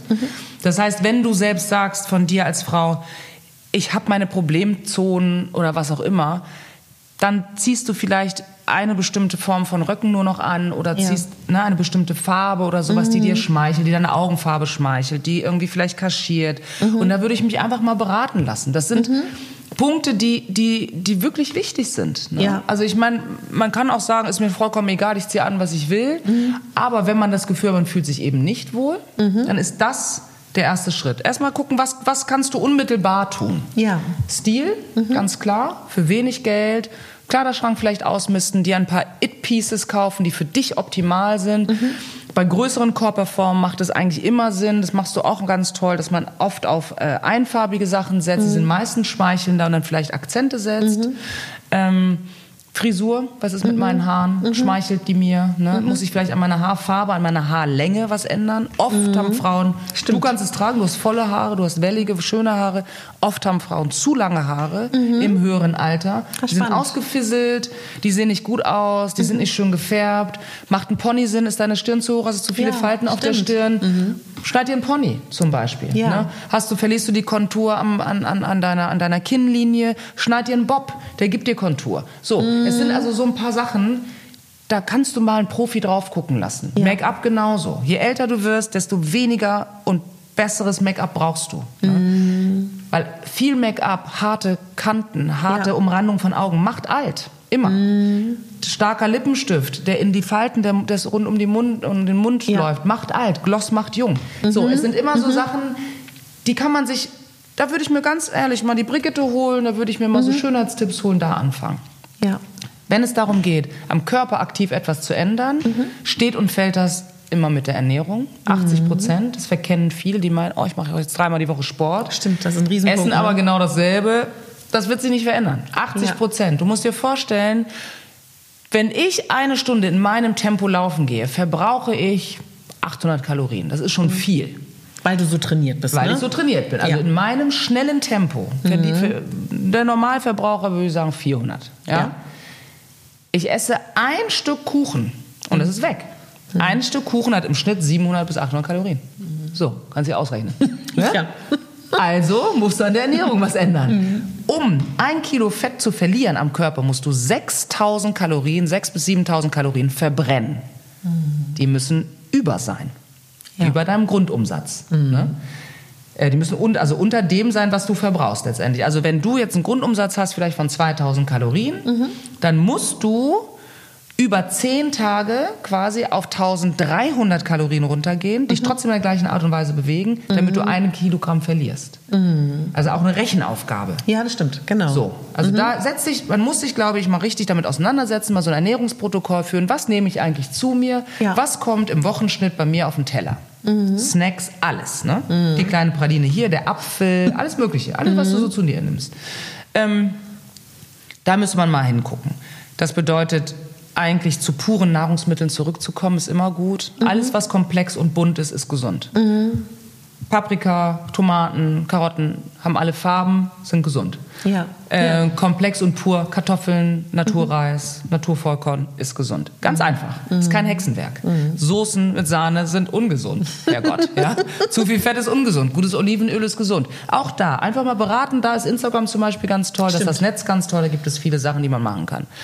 Ähm, Bewegung Intervalltraining würde ich jedem empfehlen. Das heißt, mhm. eigentlich wenig Zeit zu investieren, 20, 25 Minuten. Ich trainiere zwischen 15, 10 Minuten sogar nur, 10, Wahnsinn, 15 ne? Minuten. Ich glaube keiner. Bis ne? maximal 45, maximal. Wenn ich eine Stunde mache, bin ich vollkommen im Arsch, weil mhm. das einfach zu viel ist. Da aber besser zu trainieren, dass man den Puls richtig hochtreibt, dazwischen Pausen macht, also wirklich Intervall zügig laufen, dann wieder spazieren oder joggen mhm. und gehen, mit Gewichten auch zu arbeiten. Viele Frauen haben immer noch Angst vor Krafttraining. Mhm. Die, einzigen, die einzige Möglichkeit unseres Körpers, Fett zu verbrennen, ist über die Muskulatur. Mhm. Wenn wir keine Muskeln haben, verbrennen wir kein Fett. Mhm. Ganz egal, wie dünn du bist, ganz egal, wie dick du bist. Das heißt, ja. das Erste, was du machen musst, die Ernährung umzustellen, damit die Fettpolster schwinden. Aber um straff zu werden, mhm. müssen die Muskeln wachsen und auch, damit das Fett nachhaltig auch weiter verbrannt wird, ja. brauchst du Muskulatur. Ja. Am Ende des Tages kommt dabei raus, von nichts kommt nichts. ja? ja? Wenn ihr was ändern wollt, müsst ihr was tun. Mhm. Es gibt einen wunderbaren Post, einmal gab es auf Instagram einen Comic, eine Zeichnung von zwei Schreibtischen. Mhm. Auf dem einen stand als Schild darüber Schönheitsoperation, Botox und Co. Mhm. Eine riesenlange Schlange davor. Bei dem anderen Schreibtisch stand da drüben Ernährungsumstellung. Ein Mensch stand davor. So, ne? Also ja. weißt du, wo das hinläuft. Es ist, mhm. die meisten wählen den, äh, den Weg des geringsten Widerstandes, das täuscht aber.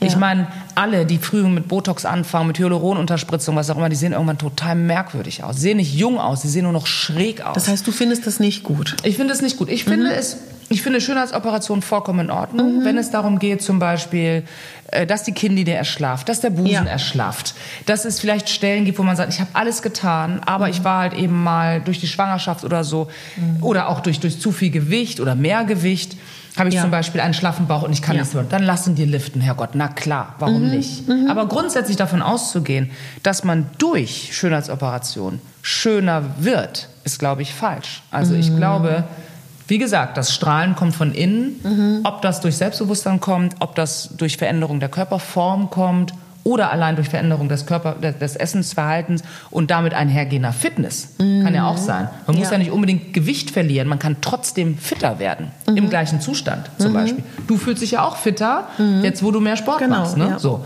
Also das. Ähm, ja, deswegen, ich meine, das ist eine hochkomplexe Frage. Ja. Natürlich, was kann man tun? Es gibt ganz viele verschiedene Herangehensweisen. Aber grundsätzlich muss man sich mit seinem Körper beschäftigen. Mhm. Man muss sich wirklich die Zeit nehmen. Mhm. Und ich glaube, wenn man da einmal den Dreh hat und einmal sagt, okay, mein Kühlschrank beinhaltet jetzt nun mal nur noch so und so. Ja. Und ich werde mich zwei, dreimal die Woche mhm. aufschwingen und keine Ahnung, nur die Treppen nehmen und nicht den ja. Fahrstuhl nehmen, die Rolltreppe nicht nehmen oder ich gehe joggen oder ich mache zu Hause Liegestütze, Sit-ups mhm. oder ich gehe sogar ins Gym, was auch immer. Das muss in den Alltag integriert ja. werden. Anders geht es nicht. Das kann ja. man auch nicht schönreden. Es geht nicht anders. So ist ja. es halt.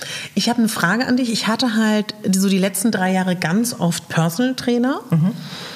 Wo das, und ich, und ich frage es auch deswegen, weil ich glaube, es geht vielen so, wo die dann ihr Programm abgespielt haben, wo ich auch oft das, und das wollte ich dich auch fragen, ob du glaubst, es ist so, ich habe oft das Gefühl, dass viele Trainer, die es gibt, selten sagen, ich bin nicht spezialisiert auf das Thema. Ich lehne dich ab und ich empfehle dich einem Kollegen, sondern ich habe das Gefühl gehabt, jeder nimmt einen an, mhm. weil man das auch spannend findet. Jetzt in meinem Fall zum Beispiel mit starkem Übergewicht, mhm. weil das bestimmt auch eine Herausforderung ist. Und ich das auch oft von anderen Frauen höre, die Übergewicht haben. Und sei es dann, also ich glaube, der Trugschluss ist ja, ich kann ja trotzdem eine gute Kondition haben, ich mhm. kann ja Kraft haben mhm. und trotzdem habe ich aber viel Gewicht. Also genau, als, das ist das, was ich genau. meine. Genau. Und das ist ja zum Beispiel etwas, wenn wir über Gewichttraining sprechen, was ich immer wieder erlebt habe, dass ich dann sage, ich habe das Gefühl aber, dass meine Gelenke das nicht aushalten, weil ich habe ja schon genug Körpergewicht. Wenn du mir jetzt noch 60 Kilo gibst, klar kann ich das irgendwie, aber es geht aufs Knie oder es geht auf die Hüfte. Ist auch richtig. So, und das habe ich jahrelang so gemacht. Es hat immer wieder darin gemündet, und das höre ich auch von anderen Leuten, dass man dann Schmerzen hat und wieder pausiert. Deswegen ist für mich so ein Schlüssel gewesen, das heißt nicht, dass ich nicht irgendwann wieder mit einem Trainer trainiere, weil ich schon glaube, dass das sehr wichtig ist, auch gerade in Bezug auf Haltungsschäden, dass man sich vielleicht A, einen Profi holt, der wirklich spezialisiert ist auf Übergewicht. Dieses, was du auch sagst, dieses, ich habe dann angefangen, ich bin jeden Tag Rad gefahren und bin gelaufen oder jetzt gehe ich halt regelmäßig und schwimme im Fitnesscenter oder Super. bewege mich auf dem Crosstrainer. Aber, und das war so schwer für mich, um genau das, was du ja auch sagst, es normal zu finden, sich zu bewegen. Das ist nicht richtig so. Irgendwann muss man dann auch, wie du sagst, anfangen, Muskeln aufzubauen und wirklich sich auch zu gucken, was macht man. Aber das schreiben mir ganz viele Frauen auch, dass es ihnen auch hilft, erstmal zu sagen, man bewegt sich ohne Ziel, ohne zu sagen, ich will jetzt abnehmen, ich will jetzt mich straffen. Ich Ja, glaube, das kommt dann, ne? Glaube ich auch. Aber kannst du verstehen, was ich beschreibe? Weil darüber redet immer keiner. Ja, also ich bin nun niemand, den einen Personal Trainer braucht. Genau. Ich habe da meinen eigenen Willen. Ja. Ich erkundige mich aber auch immer sehr genau nach, nach Neuerungen vielleicht auf dem Ja. Markt. Ich, äh, ich kann mir auch vorstellen, dass es vielleicht auch eine Art Überforderung ist eventuell. Ich glaube, eine ganzheitliche Herangehensweise ist immer richtig. Selbst wenn ein Mensch nicht, selbst wenn ich es vertrage, wenn ich fettigen Eintopf gegessen habe, als wenn ich einen grünen Smoothie getrunken habe Ja. Weil die Verdauung dann anders äh, ist und so weiter. Mhm. Ne? Also das, das, da sollte man so oder so immer drauf achten. Mhm. Es sollte auch, finde ich, so oder so ein Trainer immer darauf aufmerksam machen, Ja. immer abzufragen, was isst du eigentlich? Das ist genau. erstmal die Frage Nummer eins. Ja. Und dann, na klar, wenn Übergewicht da ist, sind die Gelenke per se schon mal belastet. Das heißt, das, was du gerade gesagt hast, Fahrradfahren und Schwimmen, besten Sportarten. Laufen? Nein. Wenn, dann gehen. Walken Mhm. Genau. mit den Sticks, das kann Ja. man halt machen. Aber das Reinfallen beim Laufen ist Mord für die Gelenke, wenn dann schon, wenn, wenn da Mhm. Genau. halt Gewicht dran ist. Das würde ich auf keinen Fall empfehlen. Ne? Also da gibt es halt verschiedene Bereiche, die dann auch abzudecken sind. Mhm. Ähm, ich bin ein sehr, sehr großer Freund von Übungen mit Eigengewicht. Das heißt komplett ohne zusätzliches Gewicht. Mhm. Spannend, ja. Mhm. Gerade wenn das Eigengewicht auch höher ist. Das ist extrem anstrengend.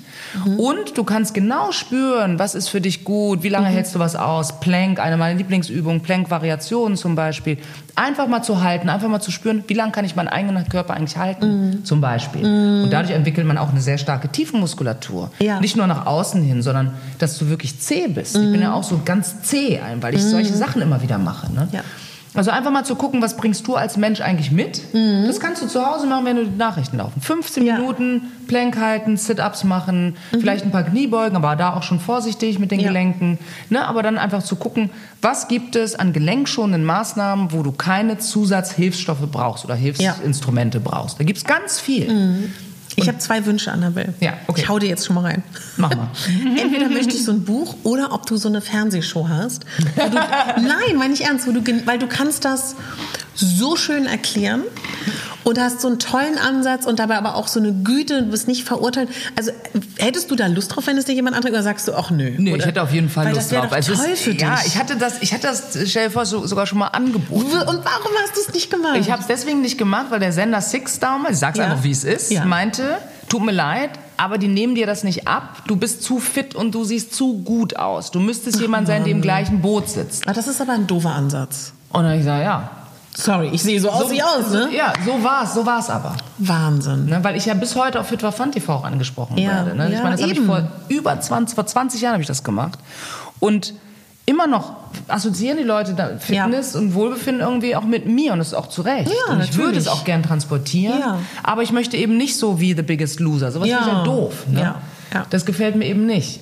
Aber das ist, diese Sensationshascherei ist eben auch das, was im Fernsehen zieht. Klar. Deswegen ist es schwer. Also, Und man, man unterschätzt auch, finde ich, den Zuschauer. Das ist auch so schade. Ja, das ne? auch. Ich bin auch der Meinung, dass die Medien auch die Verantwortung äh, übernehmen sollten, einfach zu sagen, wir bieten vielleicht qualitativ was anderes an. Da Ja. der Zuschauer schon dran gewöhnen. Und nicht, wir Genau. gehen davon aus, von dem niedersten Niveau des Zuschauers Ja. und das werfen wir dem vor. Warum? Wir können auch andersrum rangehen. Und so ein Buch zu schreiben, hast du darüber schon mal nachgedacht? ich habe äh, ein Grundkonzept entwickelt, mal ist die Sonne im Kopf Mhm. letztendlich. Also ein Buch, es ist auch 150 Seiten lang oder sowas. Also da ging es wirklich darum, um halt aufzuzeigen, guck mal Leute, ich habe die und die Blessuren, das Ja. und das habe ich gemacht. Ich Ja. würde euch raten, dieses und jenes, hier sind ein paar Übungen.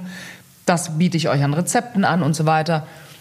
Aber es war aus meiner Warte doch heraus ein bisschen zu allgemein, glaube ich. Also ich Okay. habe dann noch nicht so den Fokus richtig selber gefunden, weil es für mich halt so normal ist. Deswegen ist es irgendwie Mhm, Ja, auch, ja. glaube ich, ganz schwierig. Ne? Das müsste ich, glaube ich, mit jemandem zusammen machen. Genau. Vielleicht mit dir zusammen. So. Ja, weil es so ein Kontrast ja, ist, ne? und- ne? Ja, ich weiß, was du meinst. Weil für dich ist es eben wirklich, wie du sagst, komplett dein Alltag, ja, ne? Das ist genau. Und es ist für mich, ich kann es nachvollziehen bis zu einem gewissen Grad, wenn jemand einfach sagt, ich kann jetzt nicht, ich will das nicht, ich Mhm. krieg das nicht hin. Ich habe auch manchmal einen Tag oder zwei, wo ich sage, oh, heute habe ich irgendwie keinen Bock, aber ich habe ihn und dann ist er auch wieder vorbei. Mhm. Weil ich meine, der Preis, den ich zahlen würde, nämlich Schmerzen zu bekommen, Ja. schlechte Haut, äh, schlecht drauf zu sein, das schlägt auch Ja. aufs Gemüt. Das Ja. ist, äh, den will ich nicht zahlen. Und manchmal bin ich echt, wenn es jetzt, wo es so früh dunkel wird, ich habe keine Lust, es ist draußen nieselig.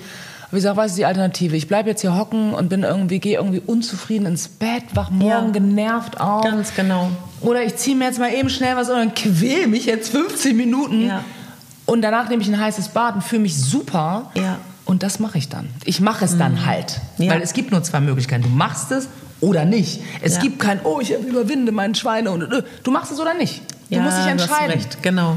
Und diese Entscheidung, die Ja. fällt mir relativ leicht und den meisten fällt es eben relativ schwer. Aber Ja. die Entscheidung muss jeder für sich einfach treffen. Was ich so mag, dass du auch so dieses Ding transportierst, es geht nicht darum, so und so auszusehen, sondern um die Gesundheit. Also wenn ich dir das zum Beispiel von mir sagen darf, was bei mir ja der Punkt ist, dass ja auch immer mir suggeriert wird, und ich glaube, das wird oft dicken Menschen auch suggeriert, du findest es ja super dick zu sein. Wo ich so denke, das habe ich nie in meinem Leben gesagt. Kann auch sein. Ne? Ja, genau, kann Aber auch kann sein. auch nicht sein. Aber es ist einfach der Ist-Zustand und den Ja. gestalte ich gut. Aber das ist dann auch, sobald in dem Moment, wo du dann als dicker Mensch auch vielleicht sichtbar Sport machst, dann wird sofort das gesamte Konzept angezweifelt. Und da geht es einfach darum zu sagen, ich finde, das ist auch genau das, was du sagst, so ein Verantwortungsgefühl.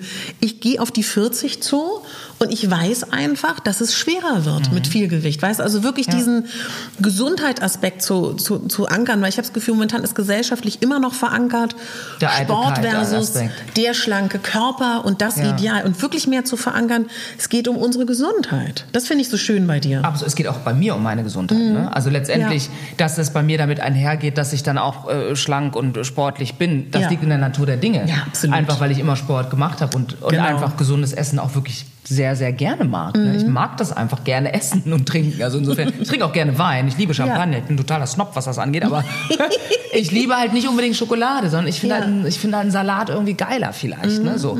Ich glaube, es wird dieses Ideal immer geben. Es, Klar. es, hat es schon in der Urzeit gegeben und Genau. es wird es immer geben und damit müssen wir uns auch irgendwo anfreunden. Ja. Es gibt welche, die entsprechen dem Ideal und andere eben nicht. Ich glaube aber, dass ganz wichtig ist, dass jeder sein eigenes Ideal für den, wie du sagst, Ist-Zustand irgendwie Mhm. auch akzeptiert und auch sagt, ich bin jetzt so und ich muss daraus versuchen, das Beste zu machen, Genau. ohne dass ich mich kasteie, ohne Ja. Mhm. dass ich meine sozialen Kontakte vernachlässige, weil ich zu keinem Essen mehr mitgehe oder sonst irgendwas. Ja. Ne? Meine Beziehung womöglich vernachlässige, weil ich scheiße draufkomme. Genau. Sondern man sollte natürlich versuchen, einen Weg zu finden, der auch ein gesunder Weg zur Gesundheit ist. Mhm. Aber ja, anzunehmen, dick zu sein ist ein Vergnügen, ich glaube, das ist falsch. Ich glaube schon, dass es auch. natürlich schwierig ist, äh, die Treppen hochzulaufen und, und man kommt natürlich schneller außer Atem, man ist schneller Genau. warm und so. Das Ja. sind Sachen, die, die einen auch ähm, stören könnten vielleicht. Mhm. Ne? Und ähm, ja, und daran etwas zu ändern, ist, glaube ich, der richtige Ansatz, so oder so. Ob es jetzt damit einhergeht, auch Gewicht zu verlieren oder nicht. Mhm. Ja. Aber die Fitness, die kann man auf jeden Fall stärken, unabhängig davon. Ne? Und dafür muss man sich bewegen. Und da muss man aber auch als dicker Mensch natürlich gucken, wie ich schon gesagt habe, Fahrradfahren und Schwimmen macht am meisten Sinn, da werden die Gelenke geschont. Ja, Zum genau. Beispiel. Du darfst den Körper nicht überfordern, weil der Körper schaltet dann um. Dann machst du drei Wochen richtig was, dann bist du zwei Monate lahmgelegt. Das ist fatal. Ne? Ja. Also es ist immer die Balance. Es ist also Balance, Balance. Es ist immer zu gucken, wie finde ich meinen Weg, meinen eigenen Weg. Ja. Und den gehst du peu à peu. Schritt für Schritt. Schritt, kleinen Schritt für kleinen Schritt. Irgendwann werden die Schritte von alleine größer. Aber erstmal, ich bin immer ein Fan von Babyschritten. Ja. Babyschritte. Ne? So. Ja. Auf der Schauspielschule hatte ich eine Kollegin, die hatte asiatische Gesichtszüge. Dann hatte ich noch eine, die hatte eine dunkle Haut. Und wir haben uns letztens getroffen und darüber unterhalten, dass sich schon sehr viel getan hat in Bezug auf Diversität in den Medien. Nimmst du das auch so wahr oder glaubst du, das wird künstlich gehypt und es stimmt eigentlich gar nicht? Ähm, beides. Also Ich bin ja die erste, bis auf eine, die bei Mephisto mitgespielt hat, ich habe jetzt ihren Namen vergessen, aber ich bin die erste schwarze Schauspielerin im deutschen Fernsehen, zusammen mit Danish Sudé und Carrie Campbell. Die sind noch, Wahnsinn, ne? Carrie Campbell ist noch fünf Jahre älter als ich. Ähm, und das war äh, schwierig. Jetzt guckt man auf die Generation jetzt, die ja, also die jetzt mehr spielt, die sind ja so 10, 15 Jahre jünger und da tut sich viel. Selma Boabeng zum Beispiel, äh, ähm, Florence Kasumba, die sind sehr erfolgreich, die machen viel, spielen auch viel Theater, gibt's auch andere, deren Namen mir jetzt nicht einfallen, aber Tyron Ricketts auch, ein schwarzer Schauspieler und andere. Da tut sich was und das ist toll und wichtig und richtig. Ich sage immer, damals der Blick in die Kindergärten hat gezeigt, die Gesellschaft war einfach noch nicht so weit. Ich war das einzige schwarze Mädchen, mein Bruder mit einem Adoptivkind zusammen waren die einzigen beiden schwarzen Jungs in, in einem Umfeld von 250.000 äh, Einwohnern, Oldenburg bei Zwischenahn. Wow. Jetzt guckt man in die Kindergärten und sieht eben, äh, wo ist denn hier irgendwo ein weißes, blondes Kind? Ach so, da vorne ist, glaube ich, eins und der Rest ist halt komplett gemi- gemischt. Ja. Und das spiegelt sich auch in den Medien nach und nach. Weil die Redaktionen, die sind oft noch auch sehr altmodisch noch besetzt. Das muss erstmal nachwachsen, das muss zusammenwachsen. Aber es tut sich was. Es tut sich was, es könnte schneller gehen, finde ich. Es ist nach wie vor nicht das, was den Straßen entspricht, was man im Fernsehen sieht. Aber es gleicht sich sehr an. Man sieht es bei RTL aktuell, die ist eine schwarze Nachrichtensprecherin, die natürlich auch zu Recht sagt, ich habe mich mit ihr unterhalten, das darf überhaupt gar keine Rolle mehr spielen, war so, ne? aber es spielt natürlich, eine Rolle. Natürlich, ja. Und natürlich ist auch sie in dieser Position auch ganz, ein ganz wichtiges Signal. Ne? Und, ähm, und das ist auch, gilt auch für die öffentlich-rechtlichen äh, Fernsehsender. Und äh, die Streaming-Dienste, die bieten mehr Freiraum und so weiter. Genau. Und da ist, auch, da ist auch viel in Bewegung. Ja, man muss gucken, wohin das führt. Ich hoffe, äh, dass es eben letztendlich egal ist, ob jetzt eine Asiatin oder eine Schwarze in einem Film spielt, sondern dass es nur darum geht, wie spielt sie als Persönlichkeit eine Anwältin, Kinderärztin, Mörderin, Putzfrau, egal was. Ja, ne? Und genau. nicht nur die Putzfrau und die Flüchtlingsfrau. Ne? So. Ja. Also doch, da ist schon viel in Bewegung. Also wie gesagt, ich gehöre ja zu den Vorreitern, deswegen ich muss dann schon noch öfter die Zähne zusammenbeißen. Und aber ich, ich merke jetzt, gut, die Generation zieht nach. Ich freue mich da total drüber. Und ich weiß auch, für mich wird es auch das Forum geben, gerade wenn der Film rauskommt, aber auch grund grundsätzlich, weil sich das Geschäft so verändert. Ja. Du hast schon angedeutet, du wirst wieder malen und ausstellen, ne? Ich bin dabei. Du bist dabei. Und dann habe ich aber noch irgendwas gehört in Richtung Design. Können wir darüber schon reden? Ähm, naja, ich meine, ich hatte ja, ich habe ja, ich halte ja ein Patent Genau, für eine für eine Genau. Wendetasche. Ich habe Vanavake 2010 gegründet. Das heißt Frauen auf Swahili ist ein, ein, ein, ein Handtaschenlabel.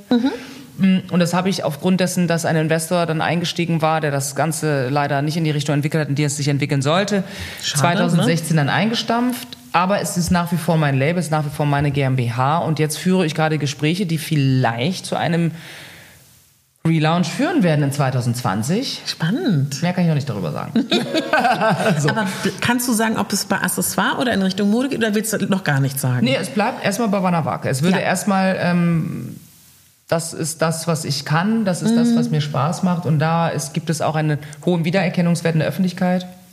Und deswegen würde ich da erstmal die, da weitermachen. Ich habe ein Interview mit dir gesehen, wo du so süß gesagt hast, das hast du mit zwei Männern geführt, die hatten dann irgendwas an und wo es so darum geht, dass du eben nicht eine Moderatorin bist, die jetzt auch was designt, sondern dich wirklich auskennst, wo du dann irgendwie denen gesagt hast, dein, äh, deine Naht ist so eine Naht und so eine Naht, dass du, ne, also wo du Ja. dich, wo du genau, also du kennst dich da richtig aus. Ja, ich bin auch zwar in dem Punkt auch Autodidaktin, Was aber ich habe dann. Mit, waren das Reißverschlüsse oder eine Naht? Hast Ich glaube, es kann sein, dass es Reißverschlüsse waren. aber das hast du so, das ist eine Quer, irgendwie, da hast du die ganzen Fachbegriffe, ich krieg's nicht mehr zusammen. Weißt du das ich noch? weiß, ich glaube, das waren die Reißverschlüsse. Ich, bin- ich bin mir nicht sicher, aber man sagt also, die Zutaten letztendlich bei einem Design, die sind extrem wichtig. Die Zutaten sind eben Knöpfe, das sind ähm, äh, Reißverschlussanhänger, sind die Reißverschlüsse Ja. selber. Und da gibt es also hohe Qualitätsunterschiede, die siehst du und die kannst du auch ertasten.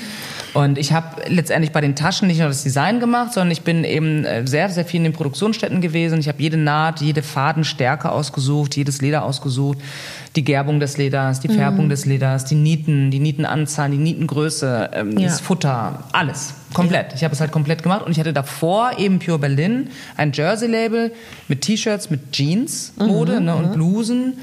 Sweatware auch und auch da habe ich letztendlich jede Stickung habe ich gezeichnet, ich habe jede ja, ich hab alle Schnitte mitentwickelt. So, also ich bin dann doch auch Vollblut-Designerin. Ist Ja. gut im Moment zwar, aber ich habe auch für Stirness zum Beispiel habe ich eine kleine Ja. Kapsel designt, die verkauft wurde, die erfolgreich verkauft wurde. Und ja, das ist so, das begleitet mich. Bei deiner Instagram-Story informierst du auch regelmäßig. Ich, erinnerst du dich noch an die da ging es um die Eier von den. Ja, Spitz und Bube. Genau. Sind im Kühlschrank wieder. Genau. Und das Thema Nachhaltigkeit beschäftigt dich auch so, dass du es auch regelmäßig in deinen Stories zeigst, was ich auch total schön finde. Ja, ähm, auch das gehört bei mir zum Alltag äh, dazu. Die Eier, die du ansprichst, Spitzenbube, da geht es eben darum, dass die männlichen Küken nicht geschreddert werden. Ja. Das ist bei allen anderen ist es ja. so. Und auch wenn es Bio-Eier sind, da habe ich eben darauf aufmerksam gemacht, mhm. die werden dann letztendlich doch irgendwann geschlachtet, aber sie werden trotzdem jetzt nicht ja. in, durch so einen Häcksler geschickt als Küken, genau. sondern die wachsen eben normal auf und werden dann irgendwann als Suppenhuhn oder so, keine Ahnung, gehen sie halt in die Annalen der Hühnergeschichte ein. und ich finde es sehr wichtig, dass wir auf unsere Umwelt achten, durchaus. Nicht nur seit der Klimadiskussion, mhm. sondern generell. Ähm, also kein Plastik einfach so zu benutzen, nachzudenken, was können wir tun. Ähm, sei es, also ich fahre zum Beispiel viel Fahrrad, ich gehe viel zu Fuß, ich nehme die öffentlichen mhm. Verkehrsmittel.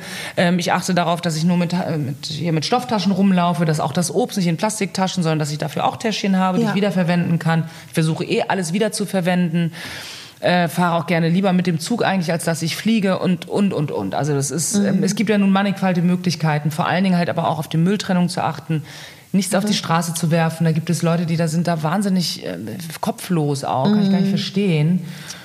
Und wir müssen das auch alle machen, damit wir da nicht irgendwann mal untergeht, beziehungsweise unser ja. Planet. Ich, ist aber in meinen ganzen Themen ist es nicht so, dass ich da als Fahnenträgerin fanatisch mhm. vorauslaufe, sondern ja. ich versuche eben das in meinen Alltag zu integrieren. Ich versuche andere zu motivieren. Ich glaube nicht, dass ich alles richtig mache. Ich versuche so viel wie möglich richtig zu machen, weil ich mich nicht dahinter verstecken möchte, aber das schon äh, einfach, ich bin halt auch nur ein Mensch, so blöd das immer klingt. Ja. Aber so ist es. Und deswegen ähm, hoffe ich auch da einen gesunden Weg zu finden und auch mhm. anderen aufzuzeigen, dass ein gesunder Weg durchaus möglich ist. So. Ja. Ja. In der ähm, Vorbereitung zu meiner Weiterbildung zum Hörspiel habe ich dich ja auch mal um Rat gefragt. Mhm. Und dann hast du ja auch so ähm, deine Ratschläge und deine Einschätzung. Und mir ist dabei so aufgefallen, dass du schon dein Wissen auch teilst und mhm. wo ich auch das Gefühl habe, dass du das, ich weiß nicht, ob du das bewusst oder unbewusst machst, dass du schon unterstützt, wie wichtig ist dir dieser mittlerweile abgenutzte Begriff Female Empowerment? Weil es wirkt so, dass er bei dir sehr wichtig ist, auch mit deinem Ladies Dinner und mit deiner ganzen Art. Ja, das Ladies Dinner ist ja lustigerweise aus einem ganz anderen Kontext entstanden. Es liegt daran, dass Wanawake, das Taschenlabel, Wanawake heißt übersetzt Frauen. Und deswegen war es für mich ein Konzept zu ja. sagen, ich lade Frauen ein, die die Taschen auch tragen mhm. und die mich unterstützt haben. Und daraus ist dieses Female Empowerment eigentlich mhm. entstanden. Ich bin von einer alleinerziehenden Mutter äh, großgezogen worden. Meine Eltern haben sich so früh geschieden. Mhm. Für mich gibt es diesen Geschlechter, diese Geschlechtertrennung eigentlich intellektuell betrachtet nicht. Ich kann es auch nicht mhm. nachvollziehen. Ich kann nachvollziehen, dass es Unterstützung braucht für viele. Mhm. Und ähm, äh, dass es auch immer noch Hierarchiedenken gibt und dass, es, dass wir mhm. auch in einem patriarchalischen äh, letztendlich Gesellschaft leben und das auch ändern sollten und so weiter. Aber ich ziele es nicht auf Female Empowerment ab. Mhm. Es ist für mich einfach ganz normal, Menschen zu unterstützen. Wenn es zufällig Frauen ja. sind, dann, dann auch die. Dann Frauen, dann auch gerne Frauen.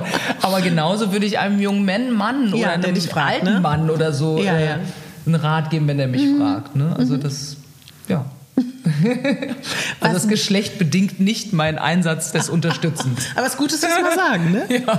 Weil, könnte man denken. Könnte man denken. Könnte man denken bei dir. Ja, ja. aber ist gar nicht so. Aber ich bin letztendlich ich setze mich jetzt, ich bin auch zum Beispiel Kuratoriumsmitglied der Berliner AIDS-Hilfe seit mhm. 15 Jahren. Mhm weder bin ich lesbisch, noch habe ich besonders viele schwule Freunde. Ja, ja, genau. Es ist aber so, dass mhm. halt jemand aus meinem Freundeskreis, aus einem ganz entfernten Freundeskreis, eigentlich aus dem meines Bruders, mhm. betroffen war von dieser Krankheit, auch irgendwann gestorben war. Und ich wurde eben darauf äh, angesprochen, ob ich eine Moderation übernehme, um Gelder zu sammeln, irgendwie für die damals noch junge Stiftung Berliner, äh, äh Berliner AIDS-Hilfe. Habe ich gesagt, klar mache ich das. Mhm. mhm. Weil ich den Ansatz gut fand. Und mhm. bis heute bin ich dabei, weil ich den Ansatz gut finde, weil ich es gut finde, dass Menschen, die leiden, eine Unterstützung bekommen. Ja. Und hätte vielleicht auch eine andere Stiftung sein können, weiß ich nicht. Ne? Aber das hat mhm. jetzt nicht unmittelbar mit mir her zu tun. Verstehe. Ja. Und deswegen ist auch meine Unterstützung, nur weil ich eine Frau bin, unterstütze ich nicht automatisch andere Frauen, sondern ich unterstütze Menschen, die einen Willen haben, etwas zu ändern, die eine mhm. Persönlichkeit mhm. haben, die mich anspricht, die Ziele ja. haben, die ich spannend finde. So. Mhm. Wenn wir jetzt uns die Zukunft anschauen, Was wünschst du dir denn? Hast du konkrete Oh, Wünsche oder so? viel. Die, Ich- die ich mein- Killerfrage, ne? Das- ja. Ganz, entschuldige. Kein Problem. Ich bin Es so ist- gespannt, was du sagst. Es ist letzt ja, aber es, es wird dich, glaube ich, nicht überraschen, weil eigentlich ist bin ich dabei, an meinen Zielen immer zu arbeiten. Also mein Ziel ist es, in den Bereichen, die ich jetzt schon bediene, Ja. noch mehr zu arbeiten. Ja. Als Synchronsprecherin bin ich seit zwei Jahren dabei. Ich habe jetzt zum ersten Mal eine Hauptrolle gesprochen. ich dachte viel länger. Nein, ich bin seit zwei Jahren erst dabei. Ist nicht dein Ernst. Ja. Und deswegen ist das für mich etwas, was, ähm, was ich wahnsinnig faszinierend finde und wo ich unheimlich dankbar bin, dass ich durch mein Know-how als Schauspielerin und Moderatorin in der Lage war, auch so schnell in dieses Ja. Business reinzuwachsen. Das, Ja. Mhm. Da möchte ich viel mehr machen. Ich habe als Kind schon Hörspiele aufgenommen. Ich finde das super. Es macht mir total Spaß. Film und Serien spielen, auch Ja. in international. Ich spreche fließend Englisch, Genau. ich spreche fließend Französisch. Das möchte ich einsetzen können. Da muss noch viel mehr passieren. Ich will aber auch mein eigenes Konzept, was ich jetzt Mhm. abgegeben habe, verfilmt sehen. Mit mir natürlich in der Hauptrolle. Das, ist, das will ich unbedingt. Moderation möchte ich weiterhin sehr spannende Themen machen, die mich interessieren, die auch mit Diversität zu tun haben, die mit, mit kulturellen Themen zu tun haben. So, Mhm. ne? Das ist und ja, ich merke, dass ich ähm, dadurch, dass Design mehr in den Hintergrund getreten ist aufgrund der Umstände, Ja. dass meine künstlerische Ader eigentlich so ein bisschen brach liegt. Und deswegen ich, wende ich mich jetzt wieder meiner Malerei zu. Ich habe drei Ausstellungen gegeben mit Anfang 30 ähm, äh, Vernissagen und dann die nachfolgenden Ausstellungen, unterstützt vom Kunstforum in Köln damals, unterstützt von der Deutschen Gemäldegalerie hier in Berlin und im Stilforum in Hamburg hatte ich ausgestellt. Also es war schon auf einem hohen Niveau. Ich habe Ja. auch extrem viele Exponate auch verkauft. Ich war aber vom Kopf her noch nicht so weit. Mir war das zu viel Hype. Ich wurde zu Talkshows eingeladen und sollte live malen. Und ich war so, "Uah, das will ich alles so irgendwie gar nicht. So, und dann haben eben andere Sachen dominiert. Und jetzt bin ich aber wieder zurück dazu gekommen und merke, es verlässt mich nicht. Ich habe mich sehr entwickelt. Mein Stil hat sich entwickelt. Und ich werde das weitermachen. Und ich werde die nächste Ausstellung geben. Und freue mich da total drauf, weil es doch auch einige gibt, die sagen, ja Mensch, toll, endlich wieder. Ja. Ja, und das ist so mein Ziel für die Zukunft, dass ich die Sachen weitermachen kann, die ich so liebe, dass ich weiter fit und gesund bleibe. Daran werde ich immer arbeiten. Ich will auf gar keinen Fall irgendwann zu schlapp sein, um schöne Ausflüge zu machen, um mir andere Sachen anzugucken, um äh, was weiß ich, zu stehen, zu kochen, zu lesen, zu tun. Ich werde immer an mir arbeiten. ja. Ja. Mich interessiert brennend eine Sache, Na? was deine Meinung dazu ist. Okay. Was sagst du, weil wir beide sind jetzt ja auch nicht mehr 20, wir haben ja schon auch andere Zeiten Eindeutig. erlebt. ja, muss man ja sagen. Und ich beobachte, dass Menschen, also es gibt ja, die Flirt-Apps gibt es ja schon lange. Jetzt gibt es auch mittlerweile App-Entwicklungen, damit Frauen sich finden, um Freundinnen zu finden. Wie siehst du dieses, dass sich Menschen kaum noch im realen Menschen begegnen, sowohl Partner, männlich, männlich, weiblich, weiblich und auch alle irgendwie es schwieriger finden, Begegnung zu haben. Siehst du das auch? Und, und was glaubst du, wird es so bleiben oder wird sich das wieder rückentwickeln? Weil ich finde das, es ist eine Riesenfrage, ich weiß, aber, Ja. aber ich finde das so traurig, muss ich sagen. Ich auch. Ich hoffe, es entwickelt sich zurück. Ich glaube, das ist ähnlich wie bei ähm, Instagram. Kann man es als Portal benutzen? Genau, ja. Ähm, und zwar, indem man eine Plattform nutzt und sagt, guck mal, ich habe jetzt schon, ich bin ja quasi schon weitere Schritte gegangen. Ich weiß jetzt schon, was der gut findet an Hobbys, an Musik. Vielleicht weiß ich auch, wie der aussieht oder sie. Mhm, genau. Ne? Und da ist vielleicht auch das Gleiche. Und ich meine, da können wir uns vielleicht in dem und dem Restaurant treffen. Da werden wir uns wahrscheinlich beide wohlfühlen. Also man Ja. überspringt ja viel. Genau. Aber trotzdem welche oder äh, Freunde sind weggezogen. Auf einmal sind sie da und sind alleine. Und wo, wo setzt man dann an? Geht man in irgendeinen Club? Geht man in irgendeinen Mhm. Ja. Verein? Quatscht Leute an? Ist ja auch ein bisschen peinlich, Mhm. irgendwie zuzugeben, hm, ich bin einsam. Und so kann man auch mit anderen doch in Kontakt treten Ja. ohne sich eine sogenannte Blöße geben zu müssen, weil man ja auf der gleichen Ebene ist und kann Mhm. Ja. das nutzen. Ja. Aber ich finde, wie gesagt, es ist nur ein Werkzeug, um dann die persönliche Ebene einzugehen, hoffentlich. Um dann auch zu entscheiden, will ich weitergehen oder nicht. Ne? Ja. Mhm. Ich finde es ganz schlimm, diese Tinder-Sachen und so, da trifft man sich zum Vögeln. Also, sorry, ich finde es irgendwie grauenvoll. Ja. Ähm, ich finde aber solche Partnerplattformen finde ich irgendwie gar nicht so schlecht. Ja. Ich sehe es zum Beispiel, ich nenne jetzt keinen Namen, ich sehe es Ja. an einer Freundin, die ich seit Jahrzehnten auch, die mich seit Jahrzehnten begleitet. Und die Bei, äh, genauso. Beziehung zu Ende, Mhm, eine langjährige Beziehung. Sie ist seit langen Jahren alleine jetzt. Sie ist aber in ihrem Beruf so eingespannt, die kann nicht rechts und links. Ja. Weil wenn sie nach Hause kommt, dann ist sie gerade mal froh, wenn sie auch schafft, ein bisschen Sport zu machen, ihre Wäsche zu machen. Und Genau. die paar Freunde, die aber Ja. Mhm. alle in Beziehungen sind, die alles Uraltfreunde sind, zu treffen. Ja. Sie meinte, Anna, ich komme, wie soll ich das machen? Ja, wie, genau. wie soll ich das realistisch betrachtet machen? Ja. Und so macht sich's jetzt. Was ich das Spannende finde, was du beschreibst, das ist ja auch schon länger so. Aber ich habe zum Beispiel auch in meinem Umfeld Leute, die waren 30, die waren 25, 33, die nur so Partner Ja. finden und die mittlerweile auch schon, ich habe schon auch, ich glaube, das dritte, ich nenne es mal Tinder-Baby, Mhm. was groß wird mit dem Bewusstsein, dass die Eltern sich da gefunden haben. Also ich finde das so irre, dass es äh, das Bewusstsein, okay, ich bin jetzt wieder Single, Mhm. dann melde ich mich an. Also das finde ich, also ich, ich will das jetzt gar nicht gut oder schlecht sagen oder verurteilen, sondern ich finde es einfach so irre, wie sich das verändert hat. Es kann auch über Tinder gute Beziehungen geben, aber es ist, glaube ich, Ja, ja. verschwindend gering. Ne? Also Ja. ähm, das will ich auch gar nicht verurteilen. Es gibt alles, was irgendwie funktioniert, Genau. für alles gibt es eine Rechtfertigung. Für Schrottfernsehen gibt es eine. Rechtfertigung, wenn Leute das nun mal gut finden. Es gibt für solche Partnerplattformen, egal auf welcher Ebene, Mhm. natürlich Rechtfertigung, keine Frage. Ähm, ich glaube, und ich merke es an meinen Nichten, Ja. ne? die sind Anfang, Mitte, Ende 20. Ah, spannend, ja. Und die äh, äh, haben auch das, dass sie über WhatsApp und so weiter Mhm. und dann vielleicht über Plattformen sich treffen und so. Es ist halt die gängige Art der Kommunikation. Wir sehen Ja. das anders, weil wir aus einer anderen Generation sind. Aber ich glaube, das ist auch, das hat eine gewisse Normalität bekommen. Mhm. Und es ist auch der schnellste und einfachste Weg. Absolut. Ne? Man, Ja. man, man, man gibt sich ja nicht komplett zu erkennen. Mhm. Man ist. Man kann sich so darstellen, wie man möchte. Man kann Genau. auch nur die Dinge nennen, die wahrscheinlich cool sind und, und Ja. erzählt eben nicht, dass ich irgendwie, keine Ahnung, mindestens dreimal die Woche Blähung habe, weil ich irgendwelche Ja. Lebensmittelunverträglichkeiten habe und so. Das, das wird man natürlich dort nicht sagen, sondern man kann schön ein Bild von sich selbst schaffen, was ein Riesenproblem ist natürlich. Finde ich auch ne? ganz Weil wenn groß. dann ähm, Reality Ja. bites, ne? das ist dann, ich finde es ich find's sehr schade, aber ich ich kann mich da vielleicht auch nicht so richtig reinversetzen, weil ich bin ein Mensch, ich bin wirklich selbstbewusst, muss ich sagen. Ja, ich bin ja. jemand, die einfach da rausgeht und sagt, ey, wenn ich mit dir quatschen will, dann quatsche ich dich halt an. Genau. Habe ich auch schon gemacht, bin ich auch schon Ja. voll auf die Nase geflogen, aber ich habe es halt gemacht. Ja. Und dann fand derjenige das auch gut und hat gesagt, du weißt Ja. was, ich finde deinen Mut irgendwie gut. Und ich so, ja, fand ich jetzt eigentlich nicht so, aber immerhin habe ich es probiert. so, ne, ich würde es halt machen. Ja, genau. Aber die meisten glaube ich nicht. Und ähm, deswegen ja, ist es gut und schlecht. Und ich kann junge Leute auch verstehen, die stehen unter dem Druck, unter dem Druck gefallen zu müssen, vermeintlich. Ja, ja. Die sich dem Druck auch selbst aussetzen durch die sozialen Medien, durch die Ansprüche von anderen.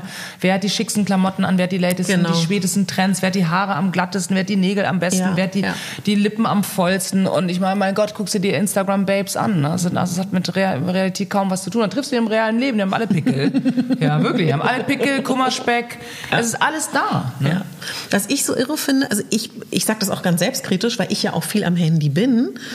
Ich beobachte halt so, also ich meine, hast du bestimmt auch noch diese Erinnerung, man war an einer Bushaltestelle, man hat vielleicht geflirtet mit, einem- mit einem jungen Mann oder einem Mann, man war im Club und, oder man war nicht an diesem Handy. Und wenn ich jetzt junge Leute beobachte, die sind ja immer, gucken sie auf das Handy. Also ich glaube, so diese Wir sind Zufall- zusammen und gucken trotzdem jeder aufs Handy. auch das. Ja, ja. Also ich glaube, oft dieses, man ist ja auch früher zusammengekommen in Alltagssituationen, weil man den Blick ja auch frei hatte, um überhaupt zu flirten. Also ich glaube, das verändert sich ja auch so enorm. Ja, ich ne? glaube, ja, das verändert sich leider. Es verändert sich, glaube ich, weil alle, die das so machen, Mhm. sind auf der Suche nach etwas, was spannender ist als das normale Leben. Das ne? ist auch, ja. Und das täuscht natürlich, weil es ist ja ein großes Täuschungsmanöver.